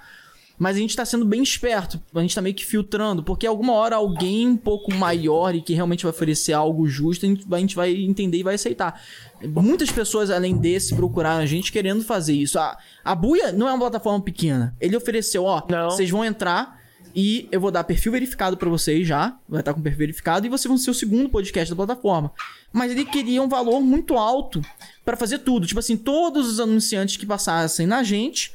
Eles que iam tomar 100% conta, tipo assim, a gente passa não só na Booyah, a gente passa no Spotify, uma porrada de local, né? Uma porrada. Assim, dane-se se vai passar em todos os lugares. A gente que vai ver e a gente vai receber tudo e ainda vai ter uma porcentagem. Vocês vão receber uma porcentagem. Eu não lembro o valor, tá? Eu não lembro o valor, mas eu vou falar assim, é como se ele recebesse 50% de tudo que a gente produzisse em todos os lugares o tempo todo. É, exatamente, entendeu? Então assim, aí a gente ficou, porra... Então, tipo, qualquer anunciante que vier de qualquer outro lugar, até mesmo no evento presencial, a gente vai ter que passar por vocês... Aí sim, aí eu... Porra, eles não estão pagando as câmeras que a gente comprou, os suportes de mão que a gente comprou pra gravar, os microfones sem fio. Vai comprar tudo novo, vai dar um estúdio novo pra vocês. Exatamente, sacou? Então, assim... Vai fazer a captação. É, sacou, né? Então, assim, aí a gente, porra, tá, né? Foi uma... E não era nem uma assessoria, tá? Não era uma assessoria. Não, não chegava a ser uma assessoria, né? Mas é uma parada de louco, porque vem aparecer uma galera querendo... meio que se aproveitar, achando que, porque eles estão começando agora, eles não vão saber o que é bom e não é. Mas a gente aqui é esperto, infelizmente. A gente tá filtrando muito bem. Já apareceu umas coisas meio bizarras aí que a gente até não pode falar. Apareceu. É mesmo. Gente, pra vocês terem noção, há pouco tempo agora, eu assessora da Dayane Senna, que ela é a participante do No Limite. Legal, legal. No Limite agora. Legal. E a Day entrou pra assessoria e eu já tinha... assim, as pessoas entram em contato comigo, se não for pra falar nada pejorativo, nem tipo assim, ficar dando em cima de mim, independente se é homem ou mulher, eu tô ali, eu dou suporte, eu respondo e tal. E aí veio um cara e desde o início ele foi muito assim, porque eu sou dono de uma agência em Salvador e que nananã, e que eu tô com a Estermatos e com o Alan de das Plantas, eu beleza. Sim, sabe aquela pessoa que sempre tenta, sempre crescer e ser mais do que você? Tem vídeo da Cláudia Leite no perfil do Instagram dele falando bem da empresa dele? Só de curiosidade, assim. Não sei. E aí... Não! E aí, essa pessoa passou muito tempo sempre querendo ser mais. Sempre era... Sabe, tinha mais, a agência era melhor, que não sei o quê, que nananã. E de um belo dia, tipo, tinha semanas que esse cara tinha falado comigo... Pô, Val, a gente bem poderia fazer uma sociedade. Eu olhei e falei, cara, eu te conheci ontem. Vou botar o meu nome pra fazer sociedade contigo. Não existe isso, não, porque a gente ia dar certo, que não sei o quê, porque eu tenho dinheiro, que eu poder investir, não, isso. Eu já tinha o Alice na minha vida, né? Que já tinha passado por ele. Aí eu falei pra ele, olha, depois do que aconteceu comigo... Para uma pessoa chegar ao patamar de sócio, ele tem que ser ou Jesus ou Espírito Santo, entendeu? Mas ninguém. Amém. Não, porque você não pode levar rancor da vida, porque o que aconteceu no ano passado, eu falei, não rola. Foram passando o tempo, a pessoa continua ali tirando uma dúvida aqui, outra ali. Aí aconteceu o Kawaii, né, gente? E aí a pessoa sempre naquela coisa do, eu tenho um contato direto lá, eu vou entrar e tal, um belo dia ele me manda assim. Tem um print, tá, gente? Depois eu posso mandar pra vocês. Val, eu entrei como sócio minoritário do Kawaii. Aí eu já ri, né? Aí eu falei, Adriano, olha isso aqui. Aí, Adriano, é o quê? Sócio minoritário do Kawaii. O bicho tá com bala na agulha mesmo. Porque, gente, Kawaii é uma empresa gigante. Absurdo. Internacional. Pra pessoa entrar como sócio, mesmo que minoritário do Kawaii, ele tem que ter muito dinheiro. Tem. Né? Tem. E aí eu falei, pô, que legal, cara. Bacana. Me bota na fita aí. Isso foi passando os dias, porque eu quero voltar, né, a trabalhar com o Kawaii, agora que a estrutura deles está no Brasil e vem novidades por aí. E aí... Interessante. Depois eu conto vocês no off. Legal. E aí, isso foi empurrando com a barriga. Não, porque eu não posso, porque o que eu posso fazer é te dar uma porcentagem dos influenciadores, você faz a captação dos influenciadores e eu te dou uma porcentagem. Eu falei, Alan... Se fosse para eu entrar desta forma, eu já tinha entrado, porque eu já tive vários outros convites de outras agências, né? Eu quero entrar direto. Não faz sentido para mim eu entrar para terceirizar com você. Você falou que é sócio minoritário lá. E aí eu consegui o contato direto do Kawaii, né? E comecei a conversar com um cara de lá do Kawaii. E aí eu mostrei as conversas. Aí ele falou assim, Val, nem sei quem é. Caramba. Nunca ouvi falar. Né? E aí eu falei com fulano ontem, sabe quem é? Não sei. Eu falei, ué, cara, eu vou voltar. Vai, eu falei, vou, já tá tudo certo, já vou voltar e tal, não, só que isso, foi passando o tempo, o cara muito ocupado, a gente nunca conseguia marcar essa reunião, né? E aí um belo dia, essa pessoa chegou e falou assim, Val, queria falar contigo, para ver, agora você está com contato direto, né? Se você poderia me apresentar para o cara lá do Kawaii para eu voltar, porque eu estou com uma equipe aqui, assim, financeiramente não deixa a desejar, mas não dá match nas coisas. Eu falei, ué, mas você não era sócio? Cadê as suas cotas? Eu não entendi muito bem, não. Não, você entendeu errado. Eu tirei print e eu falei, não, olha, você falou aqui que você era sócio minoritário do Kawaii. Mentira, tem perna curta, tá vendo? Cara, ela é igual. Desde esse momento eu não prestei mais. Tá ligado? Uhum. Aí, entrou Dai na minha vida. Né? Ah. E aí a Dayane, nós temos um painel, né, de parceiros do Meta, onde eu consigo verificar as pessoas. Só que esse é um serviço interno da agência. Eu não faço, eu não vendo esse serviço para ninguém, sabe? E aí ele queria que eu verificasse uma pessoa que ele trabalha. Eu falei, cara, não é assim que funciona. As pessoas, elas precisam ter contrato comigo, porque eu trabalho, eu tenho um nome a zelar. Eu não vou botar meu nome nem a minha parceria com o Instagram por causa de ninguém. Exato, nem tem graça. Tá doido? Além da aí índole, eu verifiquei a Dai, gente. Verifiquei a Dai. Essa pessoa foi lá no direct da Dai. Só que assim, todos os meus influenciadores, eu tenho acesso às contas, né? Belo dia... Você viu a mensagem dele? Oi, Dai, tudo bem? Preciso falar com você com uma certa urgência. Cara! Oi, fulano! Aí eu mandei mensagem pra Dai, falei, não responde não, que eu conheço essa pessoa, eu tenho certeza que eu sei o que ele quer. Pode falar por aqui mesmo. Não, porque é algo muito sério. Então, eu queria falar com você no WhatsApp. Você pode me passar o WhatsApp? Então, infelizmente, eu não passo o WhatsApp para ninguém, dependendo de se for alguma coisa do meu interesse, eu vou responder por aqui. E aí, a gente continua a conversa. Falei como se fosse ela. Aí a pessoa vai... Não, porque eu vi que você foi verificada, eu queria te avisar que a pessoa que disse que te verificou está mentindo. Porque todas as pessoas... Presta atenção, todas as pessoas que participam de programas de grande audiência, elas são verificadas automaticamente. Então, não foi a pessoa está usando o seu nome para poder crescer. Só que, gente, a Dayane já tinha tentado 300 vezes a verificação, não tinha conseguido. Eu nem iria solicitar a verificação para a Dayane. Ela pode comprovar isso. Eu falei assim, cara, eu só vou fazer essa verificação para você porque eu gostei muito de você. Porque ela tinha acabado de entrar na agência. E aí eu fui, tipo, eu abri a minha tela e ia falando, Dai, me dá seu nome completo. Tirei print e mostrei pra ela, pra vocês terem noção. Tirei print da minha tela pra mostrar quais os dados que eu ia precisar. Entendi. E aí eu, cara, finalizei o cadastro, foi tipo, uma atualização, assim, eu peguei o celular dela, arrastei pra cima, a verificação apareceu. Tirei print e falei, olha que tá verificada! Caramba. E aí ela ficou louca. Então, que assim, eu recebi resposta do suporte, eu tenho print de tudo. E aí eu cheguei e fui responder ele, eu falei, cara, você é tão ridículo.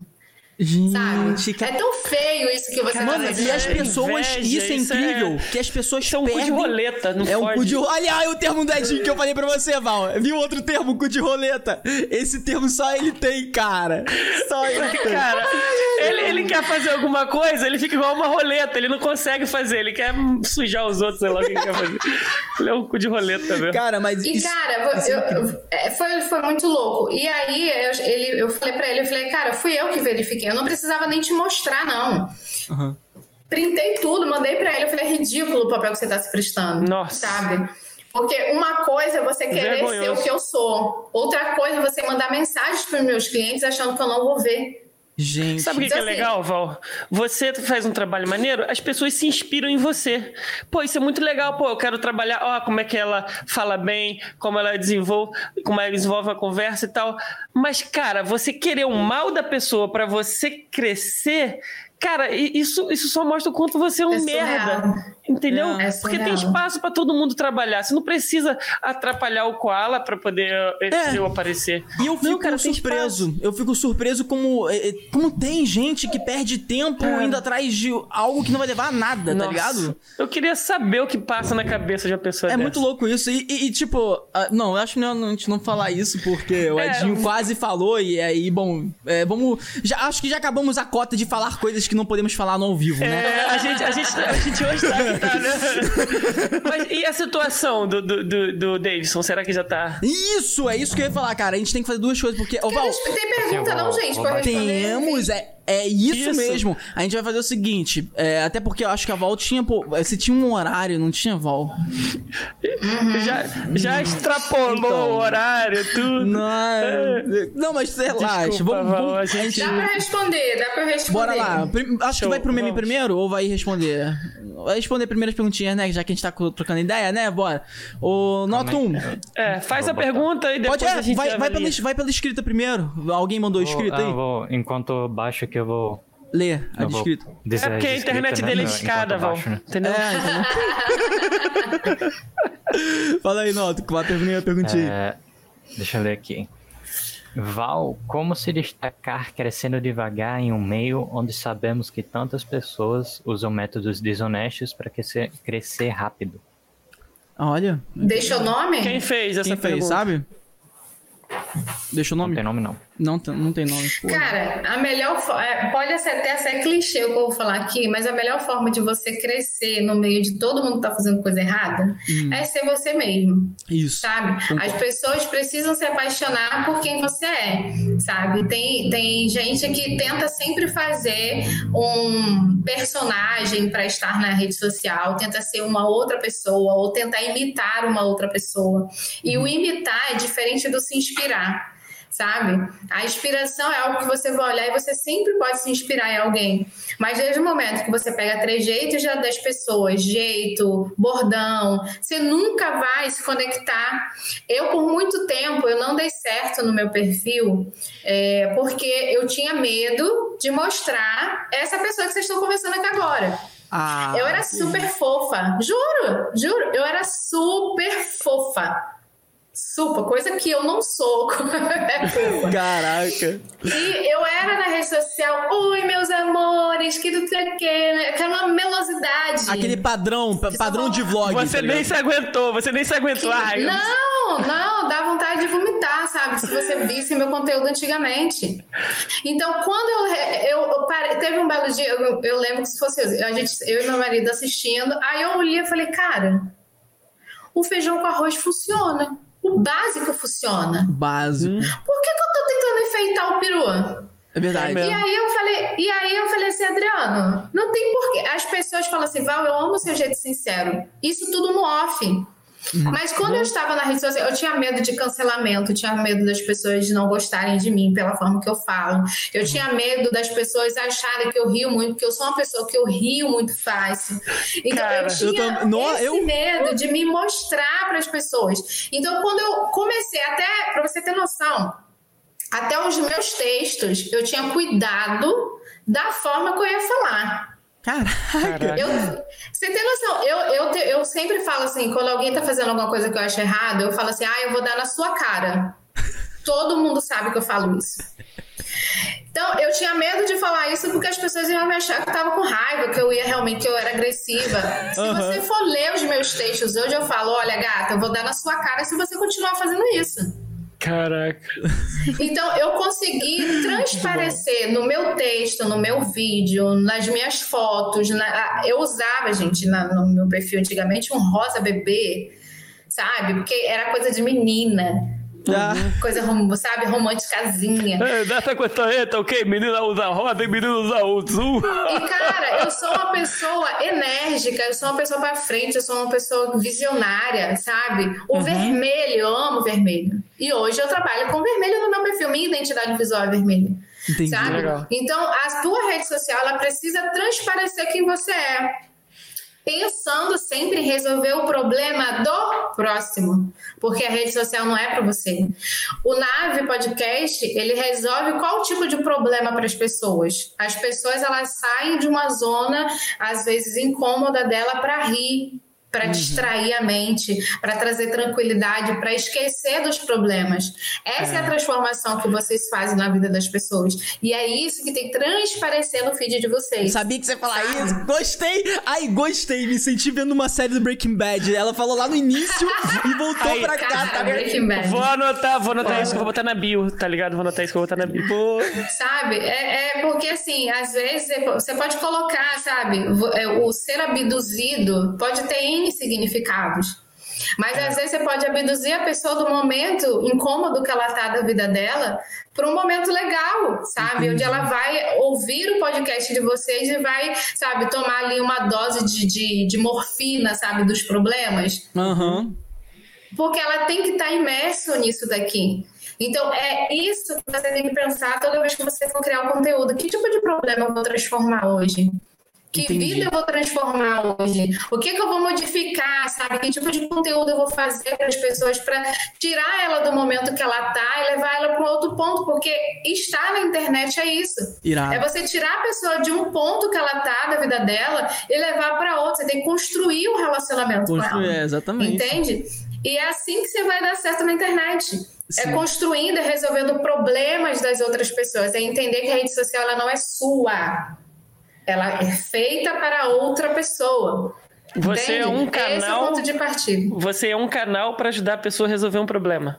Exato. Entendi. Exato. Nossa, caraca. Inspirador. Agora eu saquei. Agora eu saquei, agora tudo faz sentido, agora as peças se encaixam. Saquei. Boa. Mano, vamos para a próxima perguntinha aqui. Tem bastante coisa ainda pra gente terminar. Vamos lá, vamos correr. Vamos. Próxima perguntinha, nota de escrita, tem? Tem. Vou falar agora. Fala aí. Oi, me chamo Tássia. Ou acho que é Tássia, né? Que você disse. E gostaria de pedir pra Val explicar melhor o que é nicho e subnicho. Como identificá-los. Vamos lá. Bom. Ó, nicho é aquilo que você quer fazer e que te dá dinheiro. No resumão, sabe? Só que para você escolher um nicho, ele tem que ser muito bem pensado, porque é algo que você não pode ficar trocando de mês em mês, né? Uhum. Então, o nicho tem que ser uma junção de algo que você faz muito bem, algo que te dê dinheiro, sabe? Uhum. E algo que você fale naturalmente como se você estivesse passando um pão para comer. Entendi. No meio disso tudo, é onde está o seu nicho. Tem que ser algo rentável, algo que você fale tranquilamente como uma conversa normal. E no meio disso tudo tem que rolar o dinheiro. Entendi. Sabe? Saquei. Então, a maioria das pessoas ficam muito coisa do o nicho. Que nicho eu vou falar? Cara, todo mundo é bom em alguma coisa. Uhum. Só que a maioria das pessoas que criam, meninas, por exemplo, que criam a rede social hoje, elas querem falar de quê? Beleza. Uhum. Make. É. Vou falar de maquiagem. A pessoa nunca fez uma porra de um curso de maquiagem na vida. Aí aparece no vídeo com uma base de uma cor e o pescoço tá no outro e quer ensinar maquiagem. Como? Gata, não rola. Aí o patati patatá manda um abraço. Tu entende? Então, se eu vou falar de um assunto, eu tenho que saber, eu tenho que dominar, a pessoa tem que falar assim, Val, como que eu vou... Por exemplo, a pergunta como é que eu vou escolher meu nicho? Aí a pessoa, eu vou escolher maquiagem, mas fala esfumaçado. Caraca. Porque tem o esfumar, né? Quando você pega um pincel pra esfumar, e aí tu pega, tá lá querendo ensinar a maquiagem, tá falando que tá esfumaçando. Caraca. Cara, tipo, what the fuck? Canso de ver. E não adianta, Val, chegar e falar assim, Koala, você é um cara muito engraçado, porque você não vai pôr humor. Você tem que sentir, né? Na real, Exato. Você tem que sentir o seu nicho. Não adianta alguém falar assim... Você tem que gostar, sabe? Você tem que ter o feeling da coisa. Você tem que entender que você pode, de alguma forma, monetizar aquilo dali. Entendi. Sabe? Quando eu comecei com assessoria, como eu falei, eu não sabia, eu sabia que eu queria ensinar. Eu sempre tive esse negócio de ensinar. Eu queria trabalhar com pessoas, com influenciadores. Mas eu olhava o mercado de assessoria e eu não via a minha forma de trabalho. Então, o que eu fiz? Eu fiz o meu modelo de negócio. Né? Então, quando alguém pergunta, como é que é a sua assessoria? Eu já falo, meu modelo de negócio é diferente de todas as assessorias que você vê. E esse é um diferencial que só o Walter... A gente faz isso também. Esse... Inclusive, a gente tem uns haters já falando que a gente fala muito tá ligado, caralho. Ai, meu querido, sabe o que é mais gostoso do hater? É que o hater é aquela pessoa que te ama, mas te ama tanto, mas tanto que o amor dela não cabe. E aí ela externa de uma forma negativa para chamar sua atenção. Então, quando você tem hater, é quando você tem certeza que você está influenciando, porque é uma pessoa, um influenciador, um artista, um empreendedor, enfim, que fala que não tem hater porque está fazendo alguma coisa errada. Eu concordo. Porque o influenciar influenciar. Cara, o influenciar é quando você divide opinião. Aham, uhum, exato. Uhum, sabe? É. Então, quando você começa a dividir opinião, quando começa a aparecer os haters na vida dos meus influenciadores, eu falo, cara, que agora deu certo. Mas como vocês estão pulando a Pô, mas aí, na moral, mas sinceramente, sinceramente, o Edinho ficou muito, muito chateado com um que falou que ele é muito careca. E aí eu, assim, sinceramente, a gente não podia muito como resolver isso, porque é verdade, né? Esse é o único hater que eu falei, ah, realmente, Edinho, esse aí... Mas teve, teve um que falou do meu bigode. Teve um. É a Val que tá aqui. Não, mas teve um que falou do meu bigode, cara. E falou que. Não, esse barbudo aí até que é maneiro, mas esse do bigodinho fala muito caralho. Vive falando palavrão. É. Ai. Cara. É muito louco isso, mas o hater, eu costumo falar que é nosso fã enrustido, sabe? Enrustido. É a pessoa... E sabe o que é mais engraçado? É a pessoa que mais vai te divulgar gratuitamente. Sim, ele comenta! Ele comenta! Exato! Ele só não interage no joinha pra baixo, mas comenta também. Tá ligado? Cara, mas sabe, se você for assistir meus vídeos, eu sempre falo, se você não gostou, deixa o seu dislike aqui, porque ao contrário do que as pessoas falam, o dislike também é uma métrica de positividade pra rede social, porque qualquer rede social, ela quer que a pessoa faça ação de toque. Então, é tá interagindo, né? Entende? Independente do like ou dislike, coloca essa boneca aí, meu filho. Quer me xingar? Me xinga. Pode botar aí que eu ainda vou responder. Vou mandar. Poxa, tô chateada. Por que tu não gosta de mim? Ainda finaliza com uma pergunta pra ela voltar e te responder. Porque aí o engajamento vai começar a dobrar. Claro. Então o algoritmo, ele não vai entender que a pessoa não gosta de você. Ela vai entender que a pessoa tá comentando. Sim. Então quanto mais a pessoa comenta, você deixa uma pergunta, ela volta de responder. Onde vai gerando um diálogo quando tu vai ver a gente começou a responder o hater, aí o hater, ai nossa, desculpa, peguei muito pesado, não era isso que eu queria dizer. Oi? Aí eu falava, não, vamos conversar. Eu entendo que você não gosta de mim, mas a gente só quer entender um pouquinho mais. Vamos começar aqui. Aonde que você sentiu esse sentimento? Entendeu? Eu sou dessa, gente. Eu dou corda. Sim, dou corda pra pessoa aí comentar mais ainda. A Luísa Sonza teve uma época, quando ela terminou com o Whindersson lá, ela foi a artista que mais teve dislike, tipo, ela foi pro Trend Topics na época. Uhum. E ganhou dinheiro com isso, gente. É óbvio. Que isso, cara. É surreal isso, cara. Não tem coisa mais gostosa na vida da pessoa falar assim, ah, não gosto de você, dislike. Aí, mas assiste o vídeo até o final pra você gerar um assunto na sua cabeça, passar ali e expor aquilo que você quer falar negativa pra pessoa. E a pessoa tá lá... Ai, meu Deus, cada comentário é 1 milhão na minha conta. Maravilhoso, não tá? Cara, é isso. Tem mais perguntinha escrita?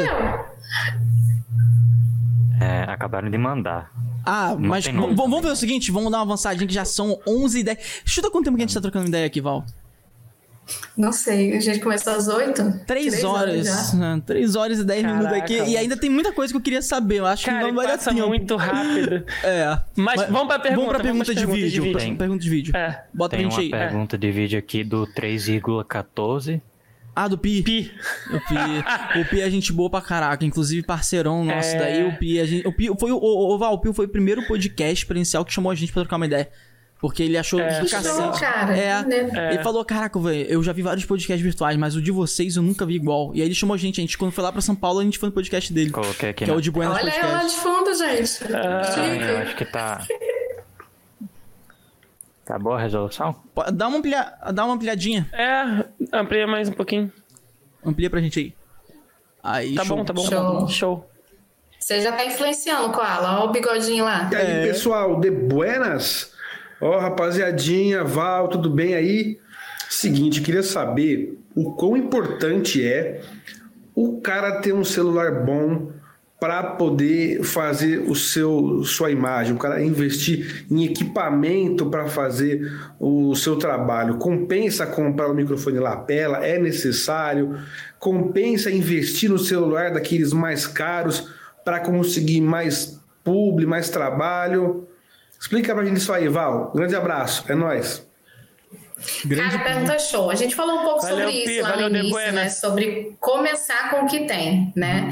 É, no início, você tem que ir com a cara e com a coragem, com aquilo que tem. Conforme você for evoluindo, você pode, assim, investir no celular para que melhore essa qualidade, né? É, só que as pessoas têm na cabeça que o celular bom é iPhone, né? Todo mundo tem isso na cabeça. É verdade. Cara, eu tenho um Samsung que me serve muito bem, o Samsung A71. Eu sempre indico para qualquer influenciador. A qualidade de câmera é show. Ele tem um custo-benefício bacana também. Muito bom, conheço. Então, o começar é com o que você tem, sabe? O microfone de lapela é ótimo para quem sabe usar. Que nem todo mundo sabe, né? Mas que também, por muito tempo, eu usei o fone de celular como um microfone de lapel. É, exatamente. Tem né? vários. Então, assim, tem pessoas que, se tem a possibilidade de comprar um jogo de softbox, uma ring light da grande, né? Um jogo de som, nananã, cara, invista, se é realmente isso que você quer. Agora, para gastar dinheiro, para falar assim, hoje eu não vou gravar, não. Hoje eu tô com preguiça. Não. Né? Se você quer... Exato, se você quer levar isso como profissão, todo o conteúdo, todo o equipamento que é bom, você vai ter. Eu não comecei, não tinha nada. Hoje eu tenho vários tripés, porque eu faço evento. Eu investi numa treliça, né, de banner, porque eu sempre estou fazendo evento, então eu sempre alugava, e aí era um dinheiro, né, que eu alugava. Eu comprei softbox, eu tenho uma ring light, você comprar outra que queimou hoje, né? Então, tudo isso, de certa forma, é um investimento que para mim compensa, porque eu trabalho com isso. E a mesma coisa é o influenciador, né? Hoje eu até briguei com Bela, que ela estava aqui, que ela falou assim, Val, eu não gravei a semana toda por conta da minha ring light. Você tá dando desculpa. Cara, né? Mas porque você tem o sol pra você gravar, você tem como fazer um post estático, você tem como usar o Canva pra poder fazer um post lá no carrossel, você tem como fazer remix com um vídeo antigo, com um vídeo dos outros e pegar a onda do vídeo dos outros pra poder fazer conteúdo, né? Então, tudo isso é forma de conteúdo, né? Então, as pessoas botam muito empecilho, muita desculpa pra começar. Comece com aquilo que você tem e você vai evoluindo conforme for passando o tempo. Se você puder investir, invista. Mas se não, cara, bota as caras e vai com tudo. Perfeito. Gostei. Perfeitão mesmo. É, eu também penso muito nisso. As pessoas não têm que botar desculpa, né? Impedimento, ficar, né? Pô, não tem sentido isso, cara. Eu acho que atrapalha. É, sei lá, cara, eu acho que... É aquilo que eu falei. O garoto tava com um espelho refletindo pra fazer uma live jogando no celular, sabe? E tava com... Pô, tava com 30 pessoas, sabe? Porque... o Luva, mano. Olha o Luva. O Luva também começou com sintoma assim, sabe? Eu acho que não tem impedimento mesmo, não. Tem mais perguntinha de vídeo, Notos? De vídeo, não. De vídeo, não? Vamos pro meme, então? Vamos pro meme. Mas antes da gente ir pro meme... Mas antes da gente ir pro meme, é que a gente prometeu aqui, Val. É rapidinho, ele quer fazer uma pergunta diretamente pra você. Que é é um irmão pra mim. E ele foi um convidado da Nave também, porque ele... Cara... Ele tem o objetivo de criar, de começar... Né? Ele já tá fazendo uma movimentação no Instagram dele, mas ele tem o objetivo de fazer um conteúdo voltado pra beleza masculina, vamos dizer assim. Né? Cabelo, barba, essas coisas, tá ligado? E aí hoje... Até falei no início pra você, né? Ele veio pra cá por causa da questão do trabalho, que tinha que trabalhar, e aí ele tá aqui do meu lado. Ele queria fazer uma pergunta diretamente pra você. Eu vou botar ele aqui pra falar rapidinho, pode ser? Claro! Cheguei, Gabrix. Cheguei, mano. Fala aí. Você tem, mano.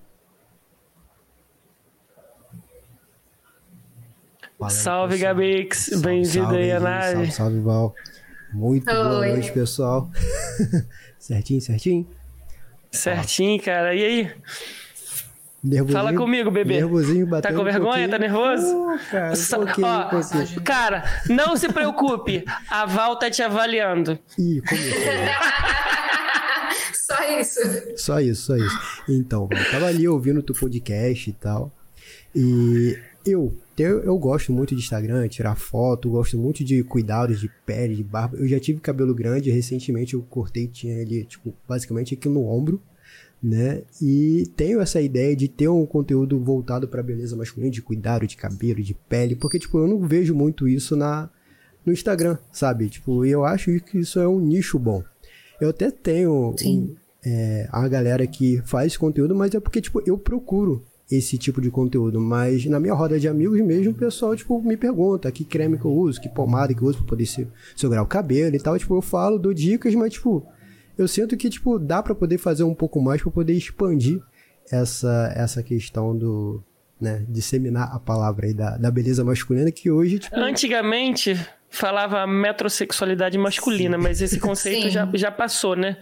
É beleza masculina mesmo que fala, né, Gabrix? Isso aí. E eu, tipo, se você puder dar alguma dica, algum tipo de tentar ingressar nesse mundo aí do Instagram, da influência, pra poder...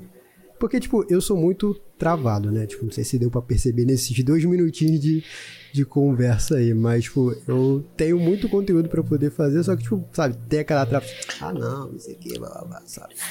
Eu posso completar?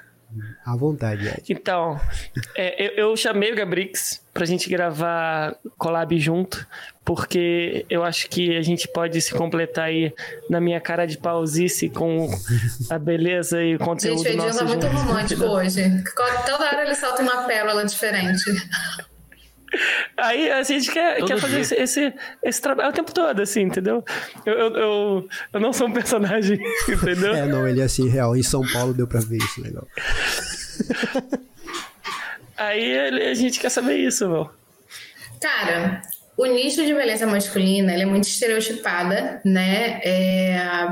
Pelos próprios homens, na verdade, né? Porque a maioria dos homens não gosta de falar da beleza masculina porque acha, ai, vamos tirar como gay, que não sei o quê. E aí é aquela coisa do, cara, tu é gay? Não. Se tu não é gay, tu tá incomodado com isso por quê? Exatamente. Sabe? As pessoas colocam em xeque a masculinidade quando se fala de beleza masculina, sendo que é algo que é tão saudável, eu acho tão legal. Chega a ser, se cuidar, chega no patamar. Te digo mais, chega no patamar até de ser sexy, na maioria das vezes, para as mulheres. Sabe? Porque, pelo menos, olhando, assim, para um perfil masculino, onde eu estou ensinando o homem a se cuidar, a ser mais charmoso, a ser mais cheiroso, a ser mais cuidado, cara, as mulheres vão indicar o teu perfil para os maridos, sabe? Uhum. Então, assim, o ser... tímido, pode ser também uma forma de aproximação com as pessoas, e o melhor é que criar esse tipo de conteúdo você não precisa aparecer. Entendi. Tá? Você pode fazer um perfil totalmente direcionado, ou com um personagem, né? Você pode ter aí a possibilidade de fazer um mascotezinho seu, ou fazer, inclusive, um conteúdo totalmente direcionado só com a voz, sabe? Para ensinar, para mostrar e trabalhar muito a parte aí da identidade visual dos vídeos, inclusive na edição, para mostrar o produto, para realmente falar assim, olha, eu usei e eu testei, e aí esse resultado que dá, e fazer fotos, trabalha muito a parte visual, mas sim, se você não se sente à vontade, sem aparecer, entendeu? E aí eu te indico fazer um blog. As pessoas acham que blog tá morto, mas, cara, tá super legal. E uma página no Facebook. A página do Facebook, além de você conseguir, né, quando você chegar ali a 10 mil seguidores, a monetizar a sua rede social e receber em dólar, que é o melhor ainda, né? Lá, os conteúdos, né, direcionados... para esse público é mais intenso, sabe? Logicamente que, dependendo da tua didática, né? E dependendo ali de como você vai abordar esse assunto dentro da rede social, logicamente você vai, sim, atrair um público mais masculino, né? Que pode ser um público que talvez você não queira... atingir ou não, né? Estou falando público masculino referente de homens homossexuais que querem ali estar perto por achar também que você pode gostar ou não, sabe? E também tem aquela gama de perfil de homens que realmente querem se cuidar para se cuidar. né? Então, assim, eu acho que trabalhar muito os vídeos de uma forma mais estratégica, fazendo tirinhas, eu acho que pode dar muito certo, sabe? Ah, legal. A perda da insegurança com a câmera, você só vai começar a ter quando você começar a fazer, né? Então, assim, o que eu te indico? Faz um grupo no WhatsApp de melhores amigos e também lá no próprio Facebook e vai gravando e colocando lá, sabe? E não pede feedback. Gravou, posta, não assiste. Se você assistir, você vai achar 1.001 defeitos. Caraca, é mesmo. Entende? É fazer e liberar, sabe? E tentar sempre se respeitar. Se hoje eu não tô conseguindo fazer o conteúdo, beleza. Mas eu não posso postergar isso, sabe? Se eu não quero aparecer, eu vou focar... Qual a forma que eu vou fazer conteúdo sem aparecer? Carrossel, usando vídeo de terceiros para reagir só com a minha voz... né? Então, eu, logicamente, dando crédito, né, de todo mundo, bonitinho. Mas... é uma forma que eu acho que vai ser super genuína, sabe? E pode ser um diferencial, porque a maioria, se você for parar para fazer uma pesquisa no Instagram, a maioria dessas contas que falam sobre beleza masculina ou sobre moda masculina não tem rosto. É sempre alguém falando de algum look, ou sempre alguém botando só a roupa ali sem mostrar o rosto, né? A maioria é assim. E quando aparece um ou dois que tem realmente um conteúdo legal pra falar sobre isso de uma forma, tipo assim, gente, eu sou homem, eu gosto de me cuidar porque isso é saudável, sabe? Eu quero que as mulheres, tipo assim, e o meu esposo até fala, vira e mexe, ele fala assim, cara, eu vou fazer um perfil pra falar sobre sexo, mas com a fala masculina. Né? Porque tem muitos homens que não gostam de falar sobre isso porque as mulheres não vão gostar. Depende, como é que você vai falar sobre isso? Tudo tem uma forma de falar. Porque as pessoas sempre ligam esse assunto com algo muito pejorativo, algo ruim, algo sujo, mas se vem um homem para falar sobre relacionamento, sobre sexualidade, a dois, e de uma forma respeitosa, que não vai colocar a mulher como vagabunda... Pastor Cláudio faz isso, cara. Qualquer mulher vai querer ouvir. Pastor Cláudio Duarte faz isso. Ele fala sobre casamento, sobre sexo, e a pessoa adora, entendeu? Exato. Então não é o como fazer... eu não sei se vai dar certo. Exato. Show de bola. É você só saber como vai traçar isso, sabe? É tipo assim, não sei se você tem namorado ou esposa, mas tipo, botar a tua esposa pra fazer uma finalização no seu cabelo, sabe? Trazer isso como se fosse um momento de relacionamento, sabe? Como você pode usar a beleza, né? Os cuidados com o homem, tipo a mulher lá botando esqueci o nome, aquele negócio de cravo, sabe? Botando então, pepino nos olhos, assim. Claro, fazendo a unha. São momentos que você pode trazer, tipo assim, não só puxando a sardinha pro homem, mas incluindo ali no relacionamento, sabe? E aí você vai conseguir alcançar um público, tanto masculino quanto feminino, de uma forma super natural. E é um nicho totalmente específico que pode dar muito certo, sabe? Você trazendo de uma forma assertiva, cara, tem tudo pra dar certo. Gostei. Tudo pra dar certo mesmo. Tá vendo? Vambora, vamos pra dentro. Isso aí, né? Daqui a um ano a gente chama a Val pra ela avaliar os nossos resultados. Com toda certeza.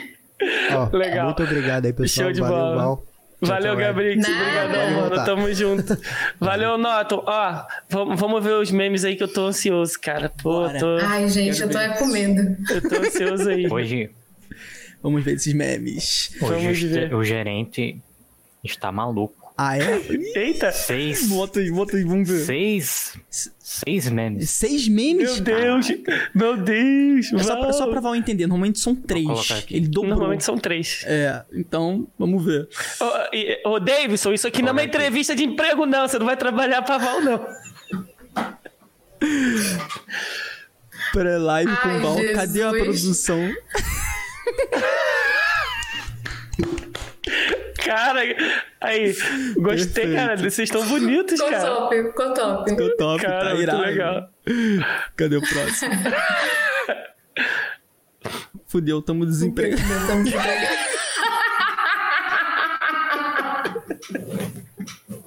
Ai, eu amei. daí foi foda. Cara, foi muito natural, cara, quando eu falei. E eu nem, tipo assim, caralho. Foi fudido. Vai, voz do próximo, vai. Não vou nem comentar sobre isso. Ai, meu Deus. Eu vou analisar o perfil de vocês. Ih, rapaz. É, rapaz. Tá, porra, tinha que ter... Caralho, nunca fiquei tão nervoso na vida. É, mas pô, passou isso. Eu peguei até leve, peguei leve. Eita, valeu. No off, ela vai... Ela se daria muito bem... Ela se daria muito bem naquele programa Fritada, né? Imagina. Caralho. Fritada, imagina. Vamos trazer um dia Pedro a Val de volta aqui ela. Pra ela fritar a nave. A Val vai fritar a nave. Já vai descer o couro na produção. Gente pode fazer um conteúdo pro Instagram com a Val fritando a nave. Ah, pode que é verdade. Dá pra fazer uma parada assim. Cadê o próximo? Deixa eu ver o outro. Valeu, Nato. Como divulgar o episódio da Val? Como... Que merda. Mas quem... Calma aí, quem é a Val? Não tô conseguindo... Cara, deve ser se ele tivesse colocado, tipo, embaixo, assim, Val e em cima a Anitta, ia ser interessante. Ia ser... Caraca, aí... Inverter, ia bugar, é. Boa, ia bugar, boa. Mano. Boa. Deixa eu ver o próximo. Ela odiou esse, tá? Só pra você saber. Ela, gente. Como surgiu a ideia desse podcast? Ah, caraca. Mano, uma mão no microfone, eu lembro desse episódio. Nossa, que a gente foi lá. Cara. Nossa. Não, explica pro pessoal. Explica pra Val também, explica. Era quando a situação do Mendinglis estava todo mundo zoando e tal. E a gente foi nesse episódio do The Buenas. Que eles chamaram a gente. Host, que mandou a gente. Chamou, né, a gente. Tal. E aí eu fiz uma zoeira aí, mas eu falei que é mão no microfone, alguma coisa assim. Aí eles tiraram o print exatamente da hora que eles fizeram, que eu falei isso. Mas não tinha, a mão tava ok, ele tá, não tinha nada acontecendo, assim. Parece que ele tá fazendo carinho, mas... mas não tem nada acontecendo, não. Sacou? É apenas uma ilusão de ótica ali, como vocês podem ver, tá bom? Cadê o próximo? Mas tá fofinho, você tava olhando nos olhos, né? Tá ali. É verdade. Liga pra Samu, Davidson, por favor, acha isso. Pode deixar. Inclusive, temos aqui o vídeo. Mas eu não sei qual é a... Não pode, porque... Porque não sei o que direitos pode autorais. Dar. Não sei o que pode dar. A gente manda pra Val depois. Ela não, ela pode tirar. Eu já sei. Ela pode fazer um react no canal dela, gente. Pode, não. Cara, Cinderela de salto. Vão liberar monetização pra mim? Óbvio. Não é meu não, mas eu libero. Porque fazer react é uma merda. A gente nunca ganha dinheiro por react. É verdade. Só visualização. É verdade. Se você quiser fazer qualquer react da nave, a gente libera a monetização. Nossa, 100%, pra você, cara. Todo o conteúdo aqui, você pode pegar corte daqui, botar no seu canal, monetizar. Do seu canal. Tem vontade que a gente deixe passar, entendeu? Mas pro pessoal que fizer isso também, tem que marcar, tá bom? Marca o número do episódio, tá tudo certinho, beleza? Porque a Val participou daqui. Então a galera já tá ligada de onde ela veio, pá, mas vocês que estão pegando os conteúdos e aproveitando, vocês têm que marcar a nave, senão xalabalau, hein? Xalabalau. Xalabalau é ótimo. Val, show de bola, cara. Tem mais perguntinha de vídeo? Tem mais meme? Garotos aqui falando aqui, eu achei engraçado. Pô, cara, você tem que aprender a lidar com plateia, entendeu? Ali, ó. O pessoal ali tá ali no ao vivo, entendeu? Pô, não é só online, você tem que se adaptar o tempo todo. A pergunta dele foi sensacional. Eu vou participar da parada do Gabriel também, do Gabrix. Vamos, pô, lógico. Pô. Eu tenho um bigodinho fininho, né? Mas aí, olha aí, ó. Eu tenho um bigodinho fininho, mas dá pro gasto. Cara, olha, só por causa da hora mesmo. Só por causa da hora, porque se não fosse isso, a gente tem muitas outras coisas que eu queria saber, cara. É sério. Cara. Nossa, gente... Só me chamar de novo, gente, que eu venho. Só chamar que eu venho. Perfeito, então a gente... Com certeza a gente vai te chamar de novo, cara. Pô...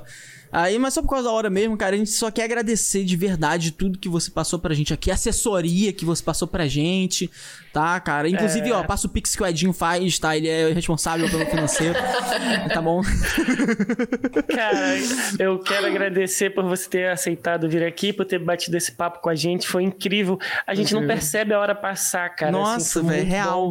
É, se a gente realmente não pudesse, a gente ficaria mais, então, assim, só agradecer mesmo. Não, e a gente tem uma parada pela que engraçada. Sua sinceridade com a gente também. Sim, com certeza. Cara, e tem uma coisa engraçada aqui, Val, que tipo assim... cara, a gente já teve convidado que virou e falou assim... Só consigo ficar até 9h30. Ou seja, 1 hora. 1h30 e tal. Eu, tudo bem, não tem problema. A gente chegando pra adorar, a gente avisa... Mano, eu juro a você. E assim, a quantidade de convidados que falaram isso passam... Não consigo contar com a mão. Sacou? Então, assim... E tipo... A gente chegou no horário e ele passou. E aí eu falei, calma aí, passou do horário, tem problema? Aí ele, não, vamos continuar. E cara, ficou assim até 11h30. Teve um que foi até 00:30. Aí eu fiquei tipo, caraca, mano, o cara gostou mesmo. E a pessoa falou assim, só que você fizer 1 hora, 1h30. Porra, só que você ficar 1 hora, 1h30.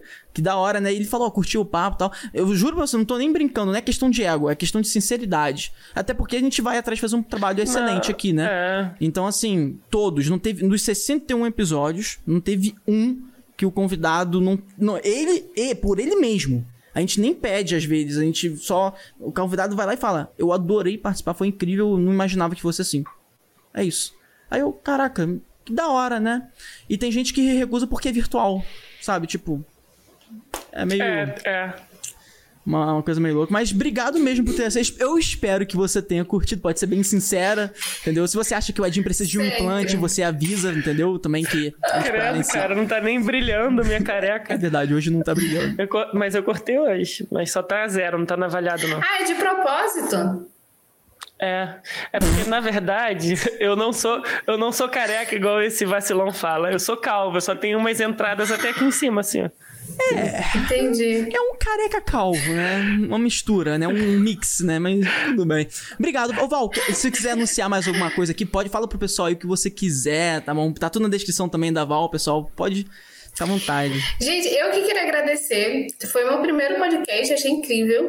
De verdade. É aquela coisa do não achar que merece, né? Mas eu fiquei assim, não é porque eu, sabe? Então, assim, é verdade. E eu queria demais assim, agradecer. Vocês me deixaram muita vontade, né? Isso acho que é quando a gente faz algo que... Pelo menos eu, né? Que eu me sinta à vontade, o papo realmente flui, fica mais tranquilo, mais calmo, né? E... eu só tenho a agradecer. Minhas redes sociais tá tudo aí, gente. Então, não esqueçam de ir lá me seguir, conhecer um pouco. Isso. Tem cupom de desconto pro pessoal da Nave? Tem cupom de desconto pro pessoal da Nave. Então, procurem lá. A gente atende tanto empreendedor, como artista, como... influenciador, né? Tudo dentro de uma transparência muito grande e, cara, com certeza vocês vão crescer demais. Depois sim, eu vou dar uma análise de redes para vocês, não só do Instagram, mas daqui do YouTube, que acho que é uma das plataformas que vocês trabalham mais diretamente e tá precisando de um help aí, né? Que eu já dei uma olhada.